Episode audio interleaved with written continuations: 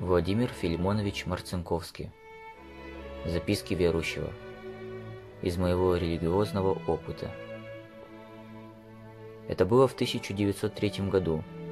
В долгий зимний вечер я сижу в своей крошечной студенческой комнате в Галерной гавани в Петербурге.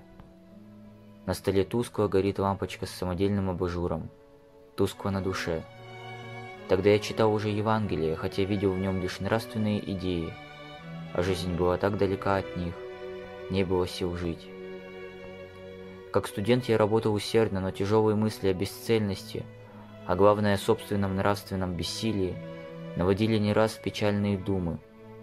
И так сижу и размышляю. Вдруг стучат в дверь. Входит горняк, мой товарищ по гимназии. А, Ша. Разговорились. «Слушай, тут есть новый студенческий кружок, христианский. Пойдешь?» В чем дело? Какой кружок? Проповедует живое христианство. Каждый должен быть возрожденным духовно. И эти возрожденные христиане объединяются во всем мире. Пойдем туда. Очень интересно. В ближайшее воскресенье мы пошли вместе. Это было далеко от меня, за час ходьбы. Входим. Собрание еще не началось. Студенты пьют чай, некоторые стоя, иные ведут горячий спор. Есть универсанты, большинство путейцы – технологи, политехники. Раздается хлопанье в ладоши, приглашают кончать чай. Переходим в соседнюю комнату. Она очень уютная. По стенам гравюры с изображением парусных и весельных судов. Хозяин в молодости увлекался морским спортом. Полки с книгами. Студенты, человек 30, садятся в кружок. Посредине руководитель, Павел Николаевич. Лет 40, среднего роста, худощаво, гладко выбритый, с бакенбардами. Лицо такое простое и близкое. Встает. Начнемте краткой молитвой, друзья. Все поднимаются с мест. Я в первый раз слышу такую простую, свободную молитву к Богу, чтобы Он нас всех благословил и просветил Словом Своим. Я почувствовал не формальную молитву по обязанности, а что-то такое естественное, как дыхание – и в то же время я ощутил как бы чье-то невидимое присутствие. Садимся. После краткого вступления он читает притчу о блудном сыне. Читает так задушевно, объясняет так жизненно, проникновенно, так по-новому, и я, как, наверное, и все, чувствую, что речь идет обо мне, о каждом из нас. Это я блуждаю вдали от отца, питаюсь рожками, умираю от голода. Самое главное – Впервые я почувствовал в Евангелии новую сторону. До сих пор оно представлялось мне суровым идеальным учением о долге, которого я не могу выполнить. Ты должен, ты должен. А теперь откуда-то из глубины звучал ласковый, ободряющий голос «Отче». Ты можешь. Приди таким, как есть. Я дам тебе белую одежду и перстень, сверкающий красотою. Я возлюбил тебя, ради тебя я пришел. Как будто распахнулась дверь из тьмы и холода в высокий зал, где радостно и светло. Столько тепла и света пролилось сразу в мой одинокий угрюмый мир. Душа дрогнула, затрепетала. я мог бы сказать, что уже тогда повернулся к христианству.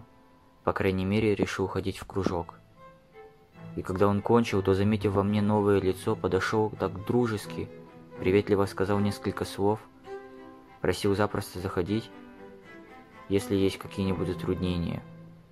Я шел домой переполненный новыми мыслями, надеждами. Так я познакомился с Павлом Николаевичем, основателем русского студенческого христианского движения. Биографии его я сейчас не собираюсь писать. Это дело будущего – но когда будет собрано достаточно материала. Эта биография нужна. С его личностью связана самая лучшая сторона моего студенчества, самое важное решение в моей жизни, самое радостное, чем я живу до сих пор. Он был способен толкнуть на важные шаги. Больше всего он, конечно, привлекал нас своим душевным обликом. В народе его называли святым человеком – но специфической святости не было в его лице, ни елейности, ни благочестивой фразы, ни поучительного тона. Быть, а не казаться Вот что звучало в его поступках, в искреннем слове, в простых манерах. Он просто говорил о возвышенном, также искренне шутил со студентами, с детским смехом бросался сосновыми шишками в лесу, в перерывах конференции. Удивительное сочетание, которое может создать только Христос в своей школе. Кротость такая, что я никогда не видал его раздраженным, но вместе с тем твердость, которая стояла как финляндский гранит против всех запрещений со стороны представительной власти. Молчание – единственный ответ на клеветы, который позволяло ему его благородство. И это был не только гранит, который стоит на своем, но боец – рыцарь, который отважно бросает перчатку пороку, неверию мещанству. Мы движение не оборонительное, но наступательное. Вот лозунг, который он с зажигательной силой бросал в русское студенчество, жаждущее действия и движения – Каждый христианин – миссионер. Если не идем вперед, идем назад. Если не рост, то тление.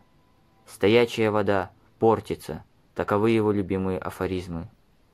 Горячая, вечно юношеская вера двигала его среди всех трудностей.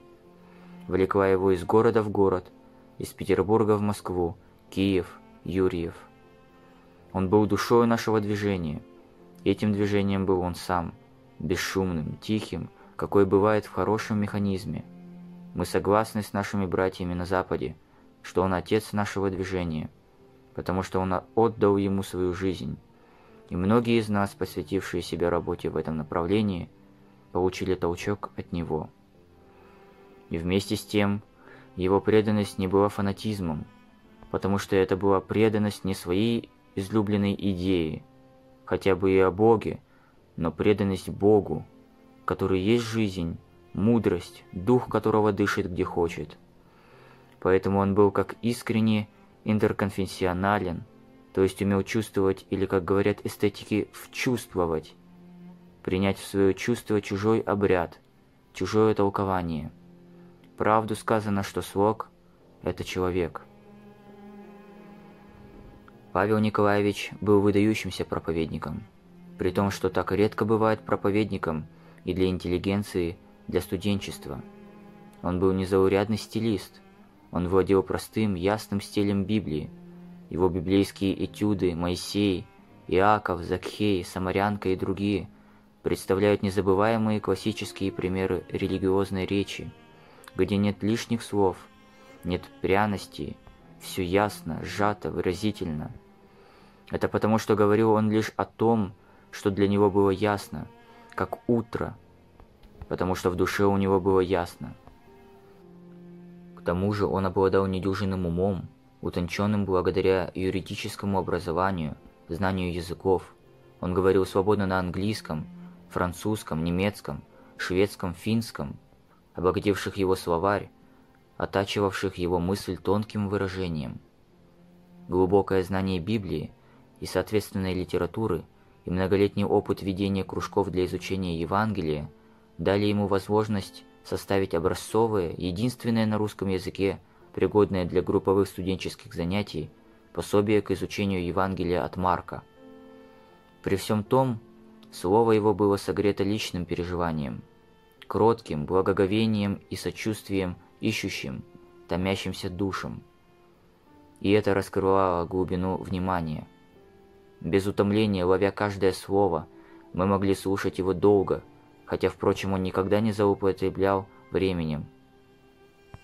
Не будучи формалистом или педантом, он, однако, имел в себе столь недостающую нам черту – аккуратность, точность, бережное отношение к чужому времени, черту, которую мы не стыдимся пренебрегать, якобы в силу широкой натуры.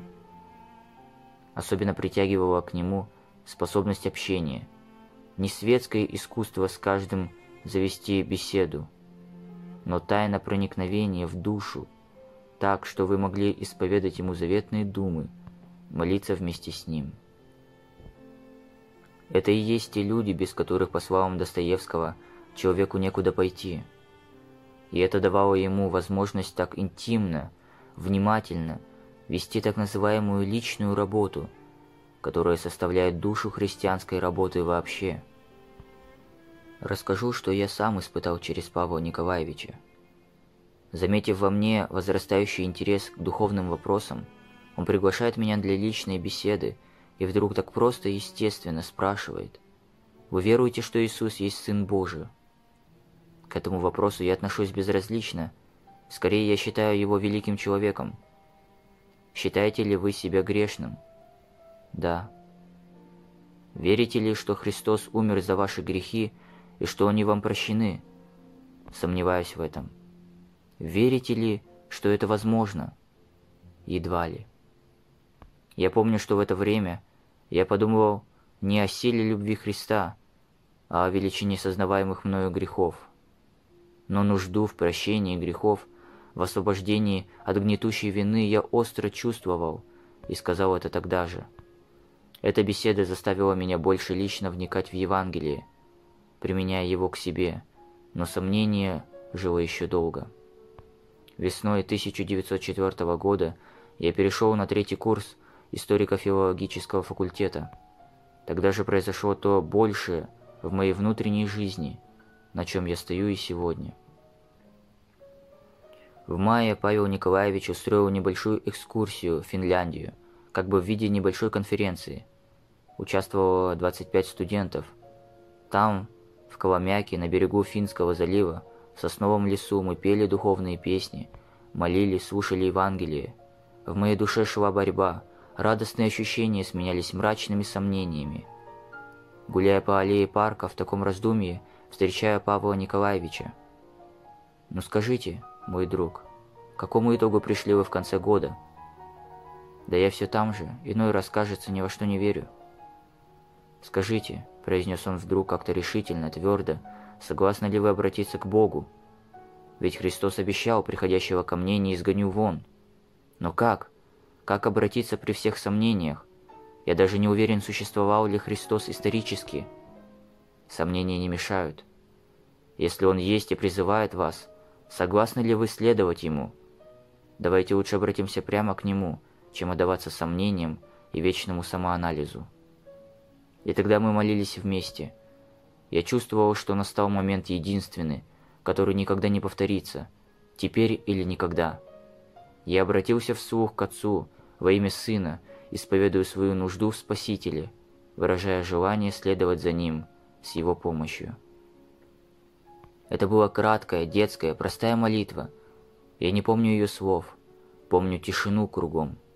Молчание сосен вверху, а вдали тихо сверкало море, расстилаясь блестящей гладью до горизонта. Глубокая, неизъяснимая тишина вечности, непередаваемой радости наполнила душу.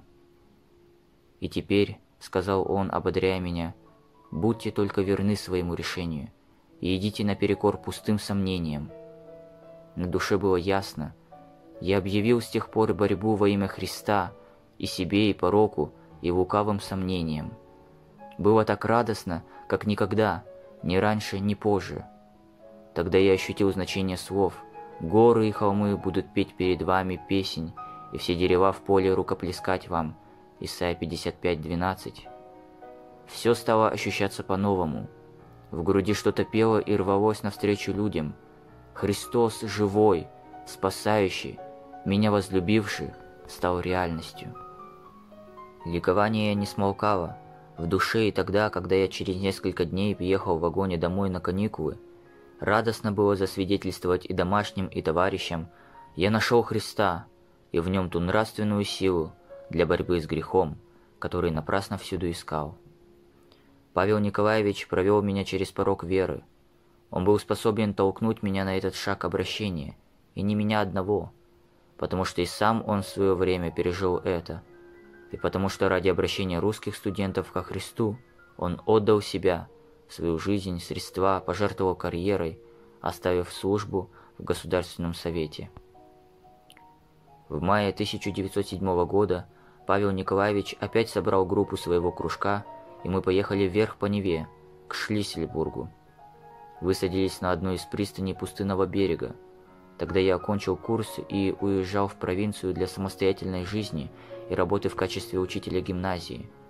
Он читал нам как напутствие на лето шестую главу второго послания Коринфянам. «Пойдем с оружием правды в правой и левой руке». В письме из Гродно я благодарил его за все. Писал, что вот теперь выхожу в открытое море из гавани, но не боюсь, а с радостью плыву навстречу жизни, потому что плыву не один. Прошло шесть лет моей службы в провинции. Павел Николаевич приглашает меня оставить деятельность учителя в гимназии и посвятить себя студенческому движению. Едва ли бы я решился оставить привычную, любимую и хорошо обставленную работу, если бы не убежденный призыв Павла Николаевича. Надо оставить город, в котором прожил 17 лет, и вместе с родными переехать в Москву для работы в студенческом кружке. Одна знакомая убеждала окружающих, что я тронулся, а дядя назвал меня неизлечимым, безнадежным.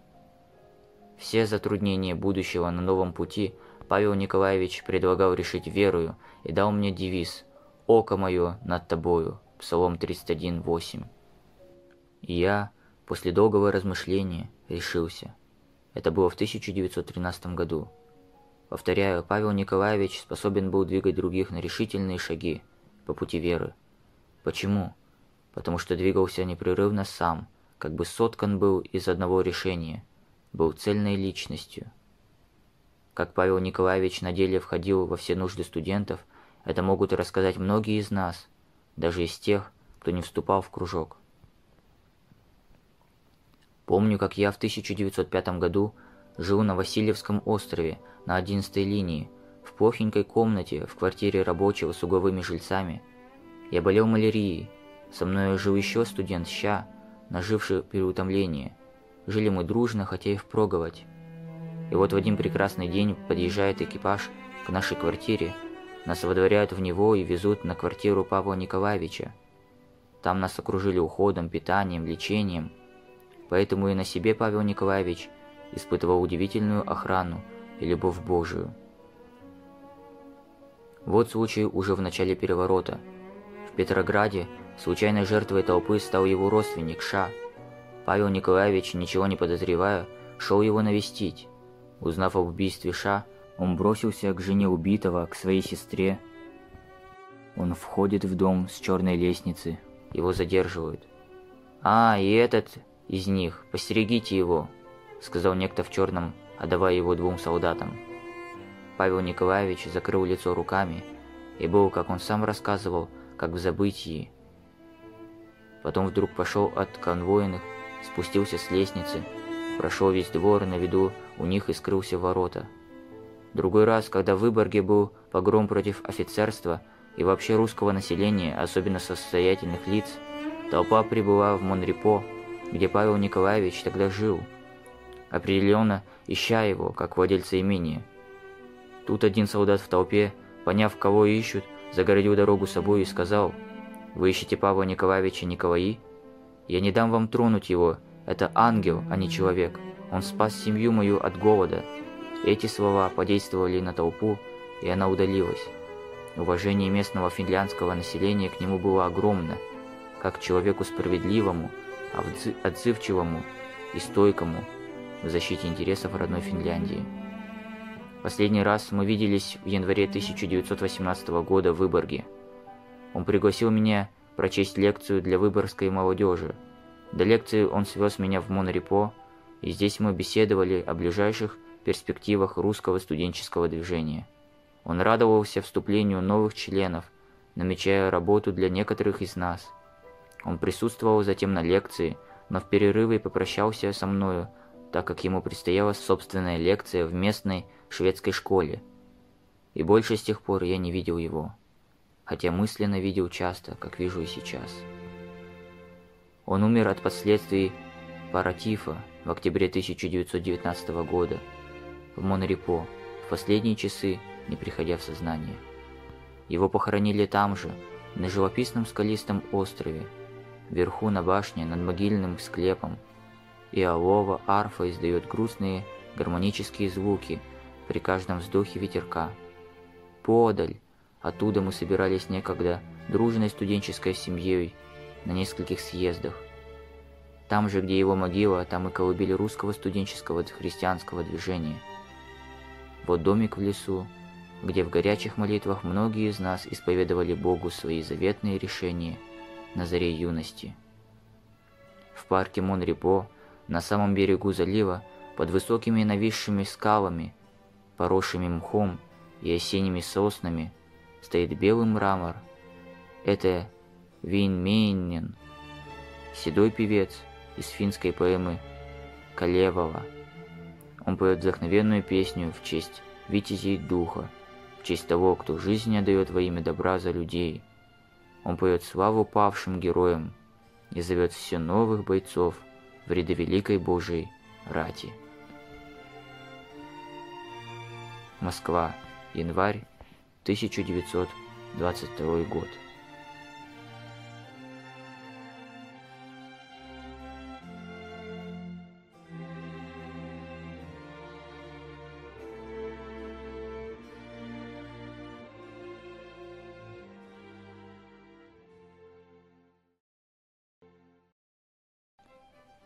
Предисловие.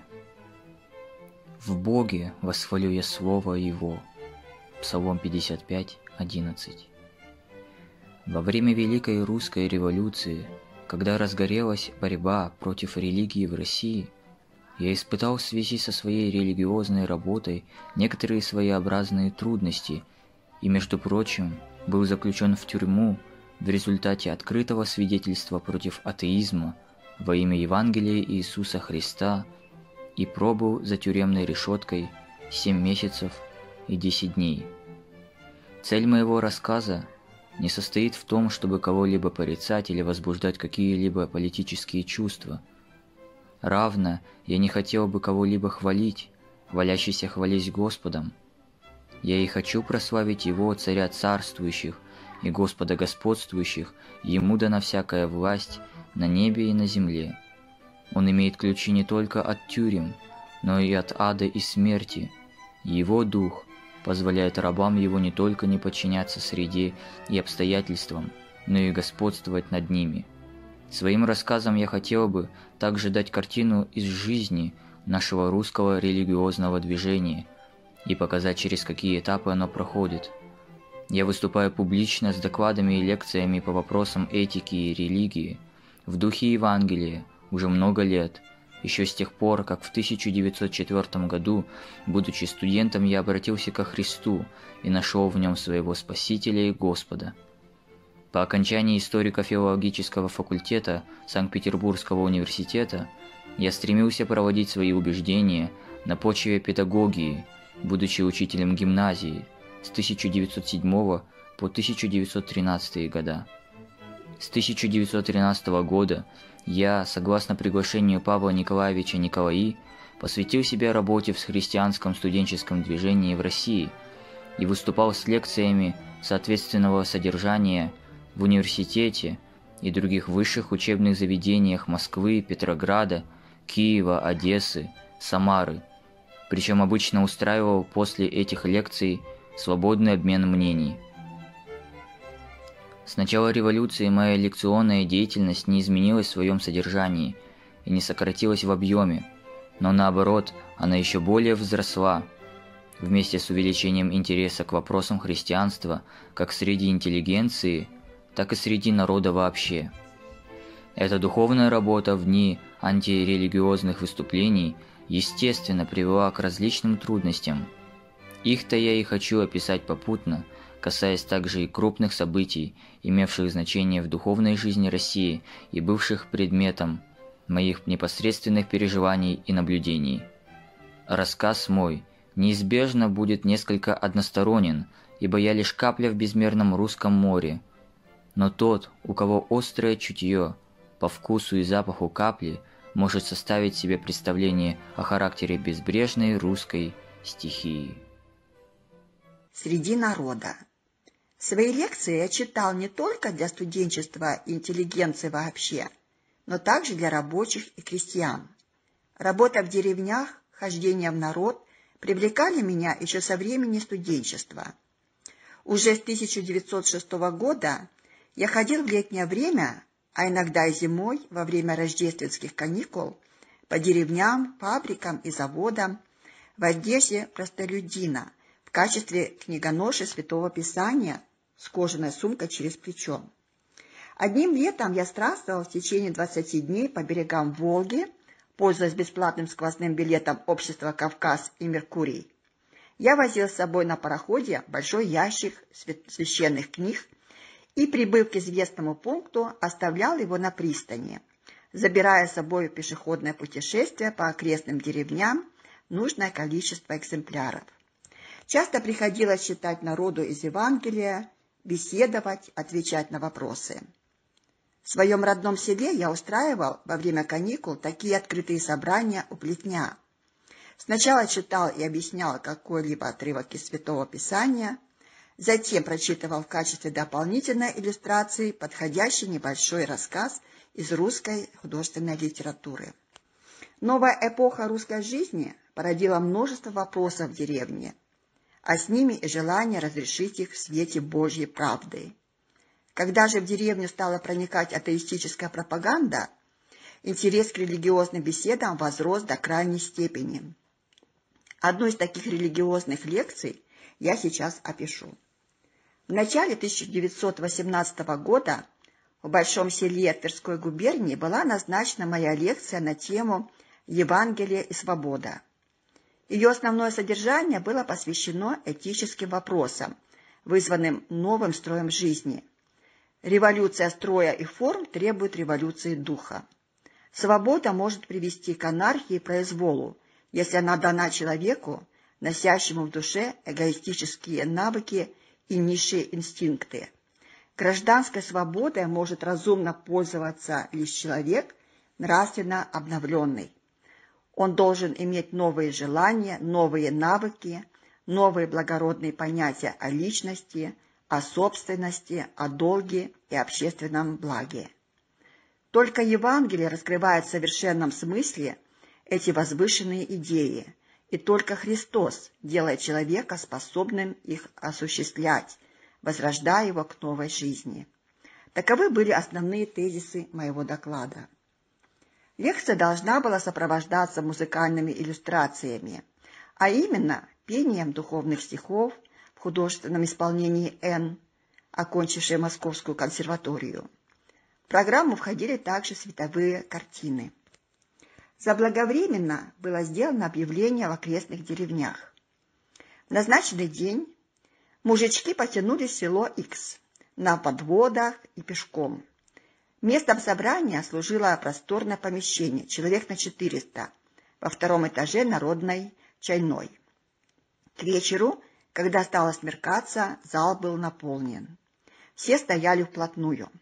Но народ все прибывал. Уже была запружена лестница. Народ толпился также внизу. В зал втиснулось, по словам хозяина, человек до тысячи. Передо мной была сплошная масса человеческих голов. Стоял пар от духоты, доносился гомон снизу. Следовало допустить в зал лишь половину прибывших слушателей. Мой друг, ныне покойный, Николай Л., стоял внизу, наблюдая за порядком. Человек он был малопрактичный и только радовался в детской простоте тому, что народ валом валит, чтобы послушать слово о Боге. Он только поглаживал свою черную бородку и ласково говорил, «Ступайте, родные, всем места хватит». Собрание было открыто пением. Звонкая, чистая сопрано певицы приковала внимание толпы. Она пела известный духовный стих. «Стучася у двери твоей я стою, впусти меня в келью свою. Я немощен, нах, утомлен и убог, и труден мой путь и далек. Скитаюсь я по миру, беден и нищ, стучуся у многих жилищ. Кто глаз мой услышит, кто дверь отопрет, к себе, кто меня позовет. К тому я войду, и того возлюблю, и вечерю с ним разделю. Ты слаб, изнемог ты в труде и борьбе, я силы прибавлю тебе. Ты плачешь, последние слезы с очей сотру я рукою моей, и буду в печали тебя утешать, и сяду с тобой вечерять. Стучася, у двери твоей я стою, Пусти меня в келью свою. Потом я начал свою речь. Было очень трудно говорить в этой духоте, в упор к близко стоящим людям, которые все время шевелились, лучше сказать, качались от насиска прибывающих снизу. Вдруг снизу раздался крик «Спасайтесь! В потолке трещина!» В то же мгновение мы с ужасом видим с эстрады, что каменная печь медленно отклоняется от стены, грозя упасть на головы людей. Она казалась лишь слегка задержанной, как бы повисшей на железной трубе, идущей на чердак. Поднялся невообразимый гвалт. Люди в панике теснили друг друга. Некоторым удалось забраться на окна, и они уже хотели прыгать на улицу. Никогда не забуду этой картины. Каждое мгновение потолок мог рухнуть. Как оказалось потом, восемь железных балок вышли из своих гнезд, и пол выгнулся вниз, образовав нечто вроде корыта. Вся масса человеческих тел вместе с потолком должна была обрушиться настоящий, настоящих внизу, да еще печь своим падением усилила бы катастрофу. «Оттеснитесь к стенам от середины!» — скомандовал чей-то решительный голос. Это, оказалось, был комиссар из соседнего уездного города, человек военный с привычным самообладанием. Кое-как образовали внутри проход, и народ стал медленно подвигаться к лестнице. Крики, визг и плач сменились смехом и прибаутками. Высокий старик наставительно говорил, «Если бы на танцы пришли, а на веселье какое-нибудь путевое, не собрали бы костей, а тут Слово Божие хотели послушать. Вот Бог и помиловал. Из толпы носится предложение. «Граждане, идем к отцу Ивану, пуща ключи от храма даст, ведь лекция божественного содержания». Его поддержали многие. «Правильно, товарищ!» Я сказал, лекции с туманными картинами не принято в храме устраивать. Я могу там сказать другое слово, без картин. Просим, просим. Собрание в храме назначено было в девять часов утра на другой день. Многие остались ночевать в селе. Утром я произнес в храме перед многочисленными слушателями слово на тему из Евангелия. Местный священник был тут же. По окончании слова крестьяне обратились к нему со следующей просьбой.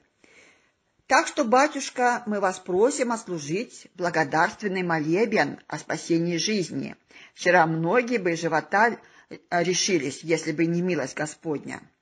И священник служил молебен. Потом просили меня говорить еще раз после обеда и Слова Божие, потому что люди жаждут издалека приехавшие. В три часа в том же храме было второе собрание.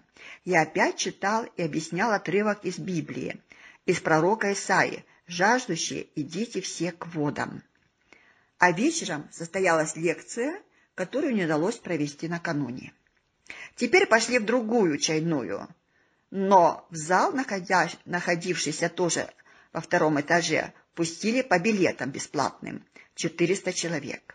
Все прошло в строгом порядке, чинно, тихо, торжественно. Благодарили, просили приезжать еще поднесли в подарок большой черный хлеб. Николай Николаевич ликовал. За все слава Богу! Но вот как мы теперь рассчитываем, рассчитаемся с хозяином, у которого мы дом, так сказать, раздавили, — говорил я озабоченно. Мой спутник благодушно поглаживал бородку. А ничего ему не надо. Я уже говорил с ним. Он даже рад. Говорит, теперь, по крайней мере, освободят меня от военного постоя потому что дом выходит бракованный, а то уж очень много хлопот с этими солдатами. Дом так и остался непочиненным. Он требовал капитальной переделки. Нужно было извлечь балки и везти на специальный железопрокатный завод. Хозяин ограничился домашним ремонтом.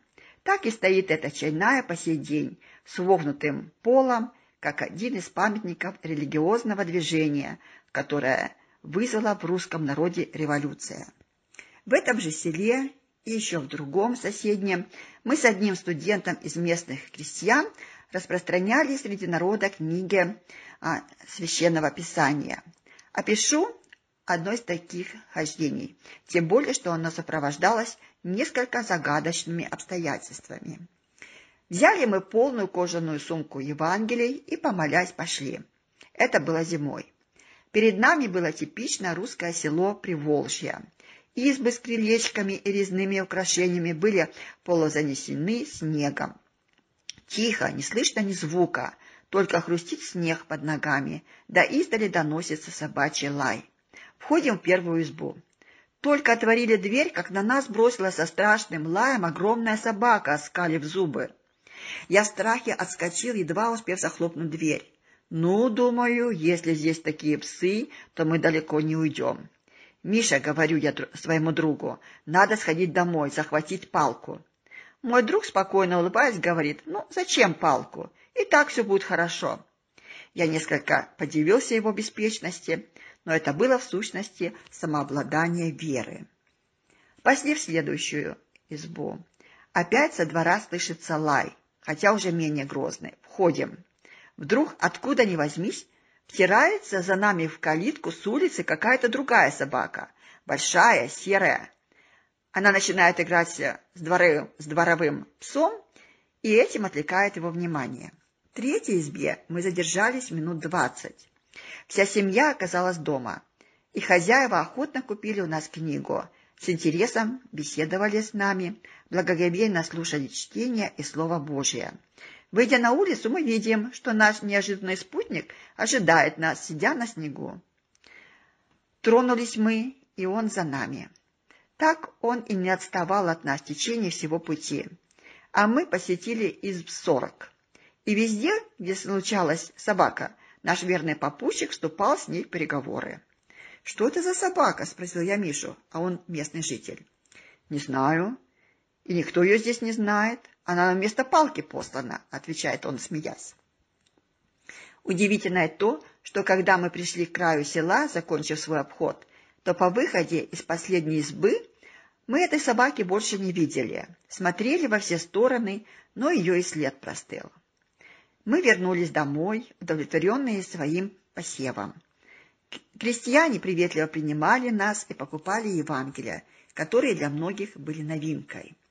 Темна наша деревня, и как жаль, что духовенство так мало пользовалось благоприятной почвой для благовествования. Впрочем, Тут сказывалась природа государственной церкви. Священник данного села откровенно признавался мне, что он не верит в совершаемую им литургию. «Но ведь надо же кормиться», — с кривой усмешкой говорил он. Он даже пытался устроиться в одну из высших школ Москвы и для этого оставил приход. Когда же поступить в школу ему не удалось, он устроился в другом приходе. Я не знаю его дальнейшей судьбы, но один подобный служитель культа в годы революции отказался от религии и стал заниматься антирелигиозной пропагандой. Ему ничего не стоило переменить государственную религию на государственный атеизм. Ибо для духовного лица официальной церкви всегда есть опасность считать государство выше религии, а значит и выше всего. Этот бывший священник в своем селе говорил, «Граждане, я вас прежде обманывал, никакого Бога нет». А мужички на это ему и ответили, «Коли, ежели ты нас прежде обманывал, так кто же тебе теперь поверит?» И как немного надо было, а как немного надо было усердия, чтобы этот народ вдохновить Словом Божиим, ибо жаждет душа его слова. Помню, как я в первый раз очутился на амвоне церкви, в Стихаре. Это было 26 июня 1916 года в этом же селе в день Тихвинской иконы Божьей Матери, престольный день данного храма. Перед этим я видел сон. Сны отражают не только то, что было, но и то, что будет, ибо многое из того, что будет, уже произошло и оно также может отображаться на светочувствительном, так сказать, экране нашего сознания. Вижу я, будто стою в церкви в алтаре. Священник, худой и бледный блондин, кадит и окутывает меня густыми волнами пахучего дыма. Потом надевает на меня голубой стихарь с крестами, сшитыми серебром, и говорит «Помогите мне». Так мне снилось. А некоторое время спустя я оказываюсь в этом только что упомянутом селе на берегу Волги. Был канун престольного праздника. Я со своим другом решил организовать продажу книг э, священного писания у входа в церковь. Народу ожидалось много, со всех окрестных деревень. Обратились за разрешением к священнику. Он был как раз в храме. Вдруг он обращается ко мне. «А вы не могли бы завтра сказать проповедь в церкви?» Я даже испугался. То есть как это? Я никогда не говорил в храме. «Ничего, наденем на вас стихарь. Да вы не бойтесь, Евангелие завтра легкое, вот оно». Он взял книгу с аналоя и открыл место, заложенное лентой. «Вот, это насчет Марфы и Марии. Богородичная. Помогите мне, а то у меня завтра много молебнов. Он уговорил меня. Я с волнением готовился к своей первой проповеди. На другой день я стоял в алтаре, одетый в стихарь. И когда священник ходил в алтаре, обращаясь ко мне, я мгновенно вспомнил сон. Все было точно, как тогда во сне. И священник, бледный и худой блондин, и волны кадильного дыма, и голубой стихарь на мне, и даже слова, которые он мне сказал накануне «помогите мне». Пропели «Отче наш», потом за причастный стих я вышел из алтаря на амбон. Передо мной стояло море голов. Храм вообще был огромный, построенный помещиками еще во времена крепостного права. Говорилось легко и свободно и потому, что внешний резонанс в этом храме отличный, и еще более потому, что ощущался внутренний духовный резонанс в русской душе, который никогда не бывает так открыто, как в минуту религиозного воодушевления. А что особенного я говорил? Я лишь иллюстрировал небольшим жизненным опытом отрывок из а, святого священного писания. Но но втеснялись в душу простые слова Евангелия о том, кто, будучи Сыном Божиим, пришел в дом обыкновенных грешных людей, о Марфе и о Марии, которая сидела у ног Христа, жажда внимая божественному учению. Я говорил минут сорок. Когда кончил, неподвижно стоявшие люди стали истово осенять себя крестным знаменем. После литургии я пошел в лес. Радость слияния с народом в едином духовном экстазе наполняла душу. О, как возгорелась тогда жажда отдать всю жизнь служению словом этому народу! Перед этой проповедью мне открылись из Евангелия слова, которые так меня вдохновили. Хорошо служившие приготовляют себе высшую ступень и великое дерзновение в вере во Христа Иисуса. 1 Тимофея 3.13 только бы иметь смирение, без которого служение приведет не к дерзновению, а к дерзости. Как-то летом, перед посевом озимых хлебов, крестьяне из разных деревень просили священника отслужить молебен в поле. Прислали за ним лошадь. Не имея соломщика, священник пригласил меня с собой для чтения апостола. Мы ездили из села в село. На поле за околицей, под синим небом, Священник облачался в ризу и служил. Потом освещал зерно, приготовленное для посева. Мужики и бабы усердно молились, крестились и низко кланялись.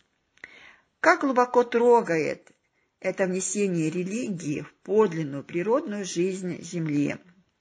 С искомным пением сливается щебетание жаворонка, ласково шевелит волосы на голове полевой ветерок и травы, деревья клонятся перед своим Творцом. Я читал положенную на этот случай главу из послания к евреям, читал по-русски, чтобы было понятнее. В некоторых селах я говорил крестьянам слово о трех условиях урожая – молитва, любовь, труд. В ближайшее воскресенье после обедни подошел ко мне один из крестьян и с таинственным видом спросил – что это за новое еврейское Евангелие вы читали на молебне? Вы все поминали евреев. Некоторые очень даже смущались. Зимой 1918-19 годов я жил некоторое время в одном селе Самарской губернии. Расскажу об этом курьезном случае. свидетельствующим о наших народных воззрениях. С целью отдохнуть я, между прочим, прибегал к так называемому лежанию на воздухе. Хозяева мои приспособили для этой цели крылечко у верхней части сеновала. Здесь я лежал, укутанный овчинами, и вдыхал живительный морозный воздух. Иногда я оставался в таком положении до сумерек. Крестьяне никогда такого способа лечения не видели, и я привлекал их любопытство, тем более, что место, на котором я лежал, было видно с улицы через калитку ворот. Молва обо мне по селу пошла уже с тех пор, как я сказал церкви за обедней проповедь с разрешения местного священника. Говорил, между прочим, против распространенной в то время выделки самогона. «Через самогон русский человек сам себя в ад гонит», — говорил я для большей понятности. Однажды хозяйская дочь, студентка, передает мне, что обо мне ходят разные слухи. У мороз спит на дворе, по ночам на звезды Богу молится. Словом, человек необыкновенный. Они вас за святого принимают. И вот просятся некоторые поговорить с вами о своих без вести пропавших родных. Сегодня я позволила им прийти. Вы, конечно, не, э, не имеете против. Они тут ожидают. Я согласился побеседовать с этими людьми. Входит баба, крестится на образа, низко кланяется. Мы, родимы, слыхали, будто вы насквозь знаете, Душа у меня болит о сыне. Уж который год ни слуху, ни духу. Пропал, значит, без вести. Вот я и не знаю, за здравие ли молиться или за упокой. Я сказал ей, что слухи обо мне, как об ясновидце, совершенно неосновательны. Но, не желая отпустить эту женщину без слова утешения, я взял Евангелие и прочел ей несколько стихов, которые тогда открылись. Сказал ей, что судьбу сына надо поручить Богу в молитве, жив ли он или нет. Баба благодарила и хотела даже что-то уплатить в награду за мои труды. Потом пришли еще двое, кажется, муж и жена. Эти спрашивали о священном писании. И опять был хороший повод, пользуясь их простодушным доверием, поговорить о жизни на основании Слова Божия. «Передайте и прочим», — сказал я в заключении, — «что я ничего не предсказываю, но о Боге поговорить со всяким рад на основании Слова Божия». Здесь проявилась, хотя и не по адресу, типичная жажда русского человека — видеть живых носителей Божьей правды. Отсюда столь близкий русскому сердцу культ святых, странников, юродивых, хождение за советом к людям духовного опыта и готовность полного отдания себя в их руководство, так называемое старчество. Глава начале революции. И на такую-то духовно неподготовленную почву упала революция. Она пришла неожиданно и повсеместно, поистине упала как гром. В Петрограде она родилась в грозе и буре, под грохот ружейной и артиллерийской пальбы. В Москве же переворот совершился почти бескровно. На Всероссийской площади у городской думы 28 февраля 1917 года старого стиля зачернели толпы народа с реющими над ними красными флагами.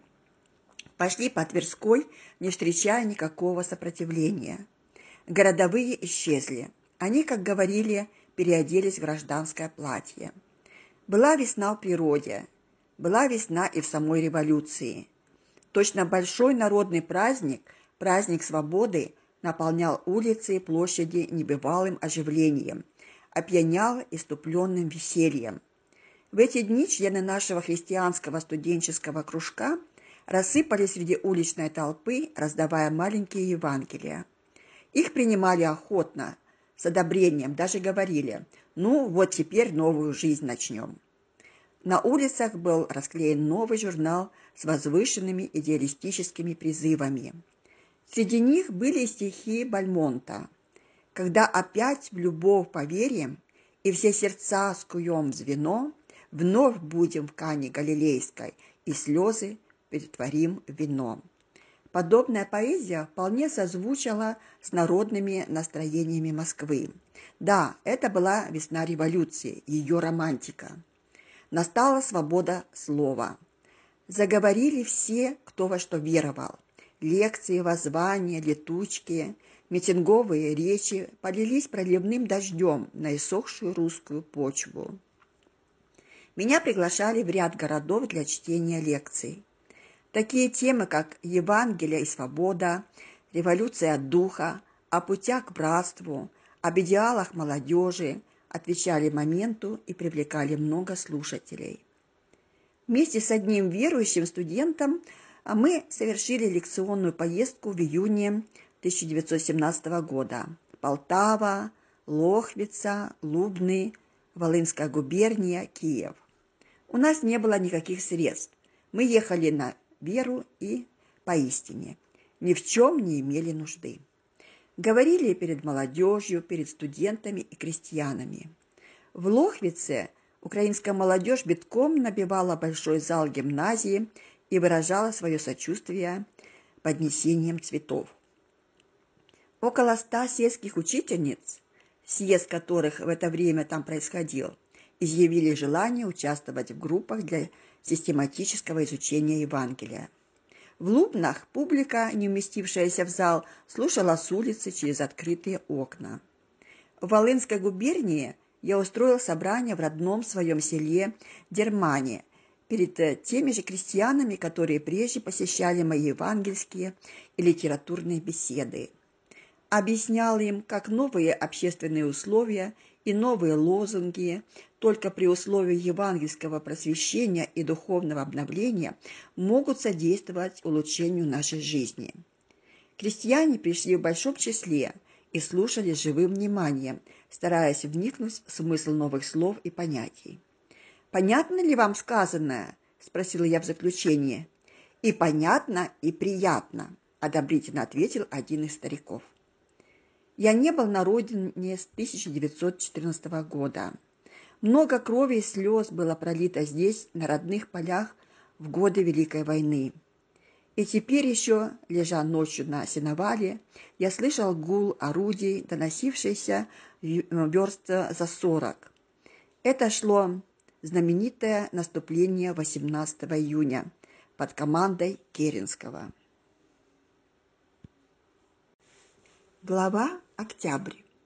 В октябре 1917 года я поехал в Одессу. Уже в самом пути чувствовалось, как неспокойно бурлит русское взбаламученное море. Вагоны переполнены. Расписание не соблюдается. Кажется, в дни этой разрухи родился следующий анекдот. В Лондоне некто подходит к начальнику станции и спрашивает, когда отходит поезд туда-то. Начальник отвечает в 12 часов 5 минут и 3 секунды. Неужели с такой точностью? Ну, конечно, ведь время военное. В Москве же на подобный вопрос начальник станции, махнув рукой, отвечает «Неизвестно». «Как так?» «Да очень просто. Время военное». Мой поезд приходит в Киев с опозданием. Вот беда. Значит, я не успею захватить поезд, идущий в Одессу. Выбираюсь из вагона, натыкаюсь на поезд. Его вагоны и даже площадки забиты солдатами. «Где поезд на Одессу?» – спрашиваю я. «Да этот и есть. Садитесь скорее, сейчас трогается». Оказывается, на мое счастье, и этот поезд опоздал. Неразбериха иногда имеет своеобразный ритм, а давняя привычка к ней помогает русскому человеку не теряться и в дни революционного хаоса. И я сел, вернее, лишь вскочил на площадку поезда. Стекла в окнах были выбиты. Почти всю ночь я сидел, скорчившись от холода на полу. Но потом удалось попасть в вагон. В Одессе я читал в анатомической аудитории университета на темы «Вера и творчество» и «Революция духа». Много записок с вопросами было подано со стороны студентов – перерыве профессор анатомии X пригласил меня для беседы.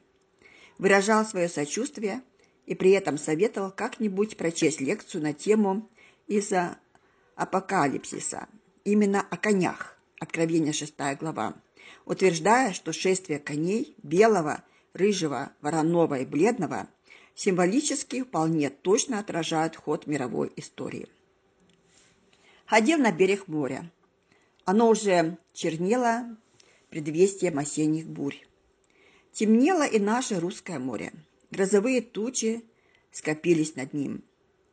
По улицам разбрасывались прокламации, бюллетени о новом перевороте в Петрограде. Власть в руках большевиков. Еду в Киев. Там назначена моя лекция в коммерческом институте на тему о единении и братстве. В городе пушечная стрельба. Это берут военное училище. Публики на лекцию пришло мало, человек 70. Пришли, кто был посмелее, дожил поближе. Среди слушателей оказался мой законоучитель гимназии, отец Владимир, очень уважаемый учениками. Во время беседы он встал и выражал как педагог свое удовлетворение по поводу того, что христианские идеалы, которым его ученик обнаруживал а, свое влечение еще на гимнастической скамье, теперь приносят свои плоды, и притом в такое ответственное для общества время. Спешу в Москву, потому что есть опасения, что путь будет отрезан. По дороге все слухи и слухи, один другого страшнее. В Малоярославце узнаю, что Москва горит. У Никитинских ворот. Недалеко от, от них наша квартира. Революция бушует вихрем красного пламени. Россия в огне. Красный флаг неудержимым ураганом несется по стране. Вот уже и сюда, в наш поезд, врывается стихия революции. Поезд полон раненых, взятых с немецкого фронта офицеров. В вагоны входят солдаты в кожаных куртках. Это красные. Они отбирают оружие у офицеров. Старые кадровые офицеры, едущие в отпуск, угрюмо молчат. Боятся наткнуться на красного, кто знает. Может быть, и этот сосед тоже на стороне красных. Жуткая тишина. Страх неизвестности и растерянность. Словно что-то веками нажитое а, сорвалось и ухнуло в темную беззвучную бездну. Я лежу на верхней полке. Достаю из кармана Евангелия. Открывается место. Христос во время бури. Я не удержался и сказал соседям, «Позвольте, я прочитаю из Евангелия. Тут как раз о текущих событиях говорится». Мои соседи посмотрели на меня с удивлением. «А ну, прочитайте». И я стал читать. И поднялась великая буря. Волны били в лодку так, что она уже наполнялась водой. А он спал на корме на возглавии. Его будут и говорят ему, «Учитель, неужели тебе нужды нет, что мы погибаем?» И встав, он запретил ветру и сказал морю, «Умолкни, перестань». И ветер утих, и сделалась великая тишина. И сказал им, «Что вы так боязливы? Как у вас нет веры?»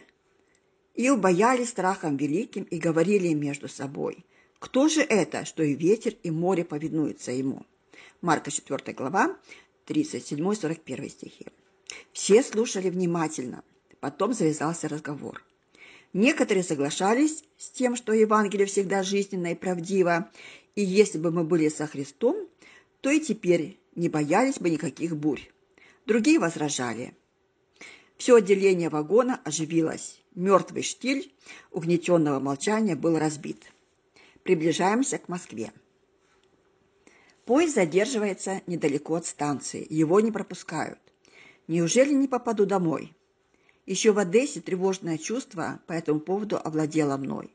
Но меня успокоили слова из Библии, когда я ее открыл.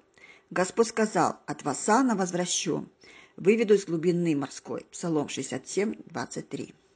Я выхожу из вагона. Уже ночь. Вдали над Москвой зарево. Не то от электрического света, не то от пожаров. Тяжело ухают редкие пушечные выстрелы. Наконец поезд трогается. Нас окружным путем переводят от Брянского вокзала к Александровскому. Я выхожу вместе с одним полковником. Он, оказывается, живет в Москве неподалеку от меня. Складываем свои вещи в зале третьего класса. Кто-то подходит и приглашает офицера следовать за ним. Я жду его час-два, Сильно клонит ко сну. Наконец, поручив соседу вещи, иду разыскивать полковника. Язык до Киева доведет, а иногда и подальше. Попадаю в революционный комитет.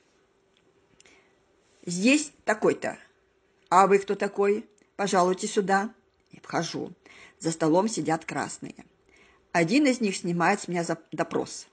Настроение у меня отличное. Я в таких случаях, а в таких случаях меня неудержимо влечет к юмору.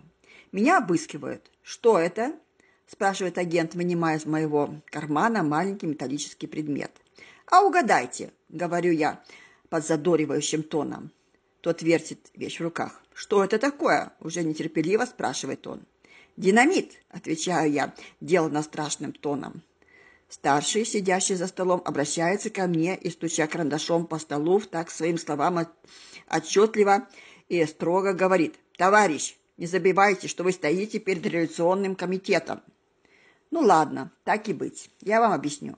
Это не что иное, как алюминиевый складной стаканчик. Ну, то-то. Вы знакомы с полковником Н? Нет, я только ехал с ним вместе. И живем мы в Москве по соседству. Так хотели идти вместе домой. Меня отпускают. В город идти не советуют до утра. С рассветом иду с вокзала домой один. Полковника так и не отпустили. На другой день я проведал его семью и застал его в добром здоровье среди своих. После бессонной ночи иду с вещами в руках, но чрезвычайность положения обостряет мою энергию. Я лечу домой, не чувствуя усталости, иду с бьющимся сердцем. Что там у Никитинских ворот? Застану ли своих живыми? Вот и Бронная улица. Поднимаюсь по лестнице, стучу характерным своим способом. Сейчас же отворяют. Слава Богу, все живы и здоровы. Ну и страх уже мы натерпелись, целую неделю из дома не выходили, а другие в подвалах отсиживаются. У Никитских ворот Дом сгорел. Помнишь, большой такой, посреди площади, говорит мне сестра. Скоро я побывал и у Никитинских ворот. Этот район оказался местом ожесточенного боя. От пулеметного и ружейного обстрела все стены близлежащих домов были густо усеяны точками, словно полит, политые свинцовым дождем. На тротуарах куча обломков стекла, также зеркального от витрин толщиной э, мизинец. Большой дом, расположенный посреди площади, разрушен пальбой и пожаром. Впоследствии в его подвалах нашли несколько десятков обгоревших трупов. Другой огромный дом напротив стоит, без части верхнего этажа. Уцелел только его железный скелет, сиротливо торчащий кверху. Жаркий бой, продолжавшийся семь дней, уже приходил к концу. Кремль был взят. Уже висели по стенам декреты новой власти, диктующие противной стороне условия сдачи и помилования. Ожесточение и злоба улеглись. Тогда считать мы стали раны, товарищи считать. Бродино. Стали убирать убитых. Было объявлено время погребения. Сначала были красные похороны под стенами Кремля. Пробравшись кое-как сквозь толпу, я примостился на тротуаре у Верской часовни, откуда мог все отчетливо видеть. Огромные толпы запрудили Красную площадь, оставив проход для процессии.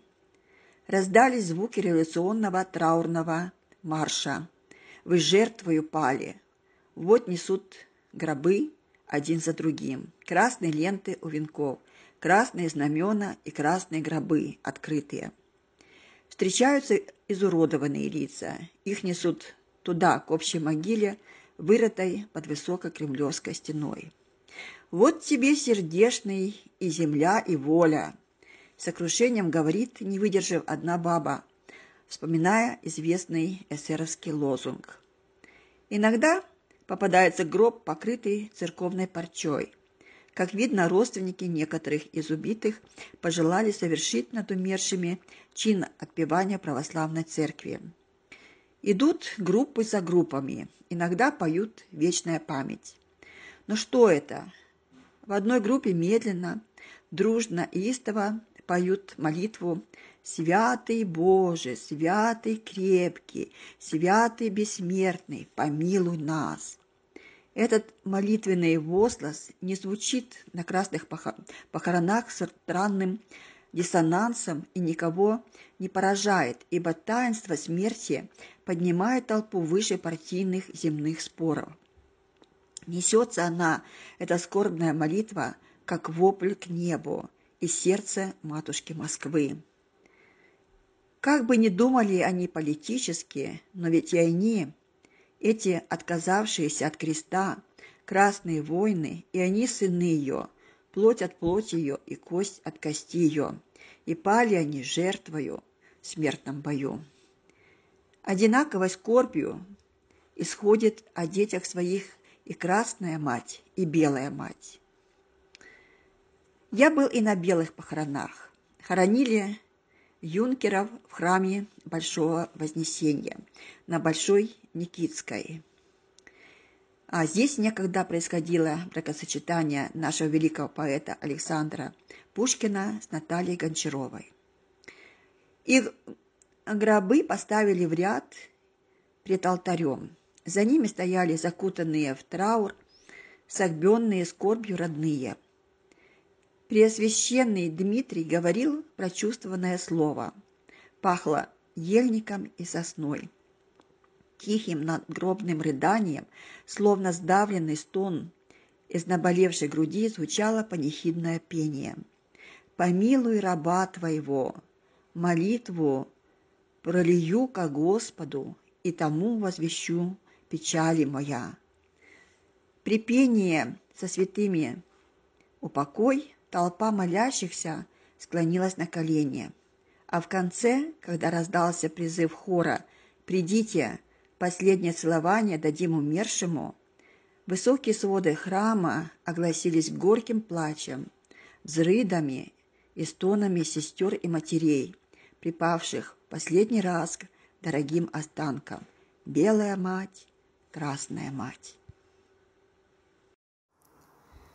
Церковный собор. Мои православные искания. Я пишу эти строки по памяти, не имея при себе никаких записей, которые я делал в свое время. Описываю то, что врезалось в памяти неизгладимыми следами. Что забыто – это, пожалуй, не мое, а лишь постороннее и для моего изложения несущественное. Я силюсь лишь издали всмотреться в сложное, полное загадок лицо России и увидеть ее в основных очертаниях. Русь, вижу тебя из моего прекрасного далека, тебя вижу.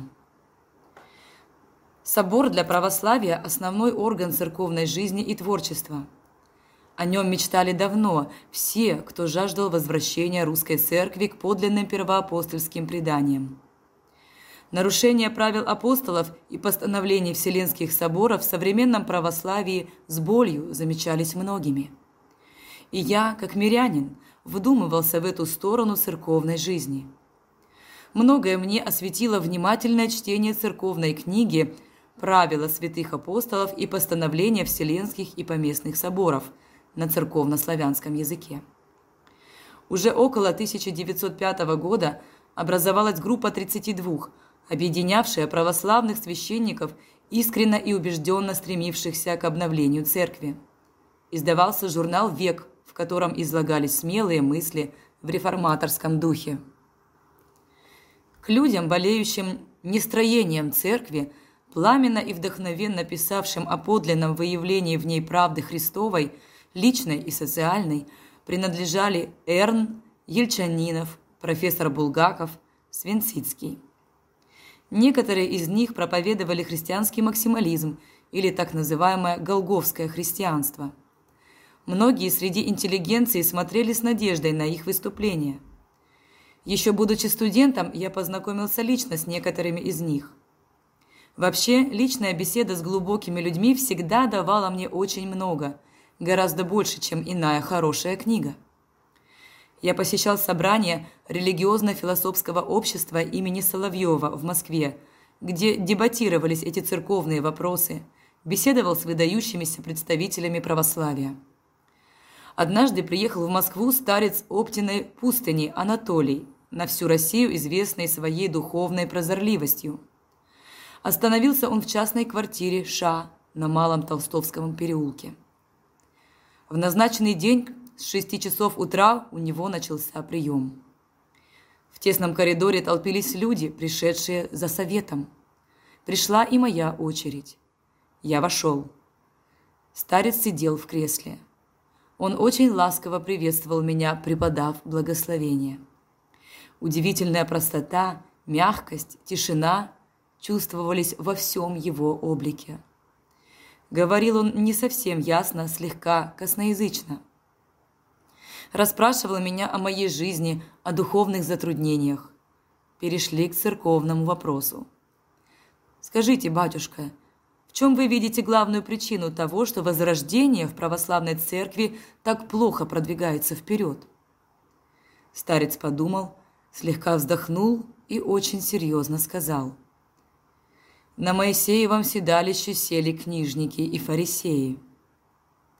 Когда я впоследствии читал биографию Амвросия Оптинского и познакомился с теми притеснениями, которые чинили Синод и архиереи по отношению к глубоко благочестивой Оптиной пустыни, я лучше понял слова старца.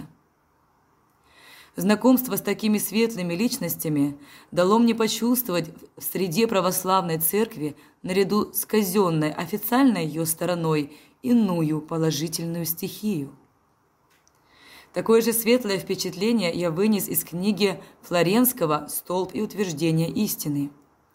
Я целое лето штудировал это значительное глубокое произведение о православии. После того я ездил в Сергиев Посад и посетил автора. Его вдумчивый и крайне простой облик, напоминающий обыкновенного послушника. Войдя в комнату в простом подряснике, он преломился в поясе иноческим поклоном – лишь дополнил и оживил многое, прочитанное из этой красиво и вдохновенно написанной, я бы сказал, поэмы о церкви. Старчество – это своеобразный институт православия, своего рода поправка, корректив к мертвой официальной церковности.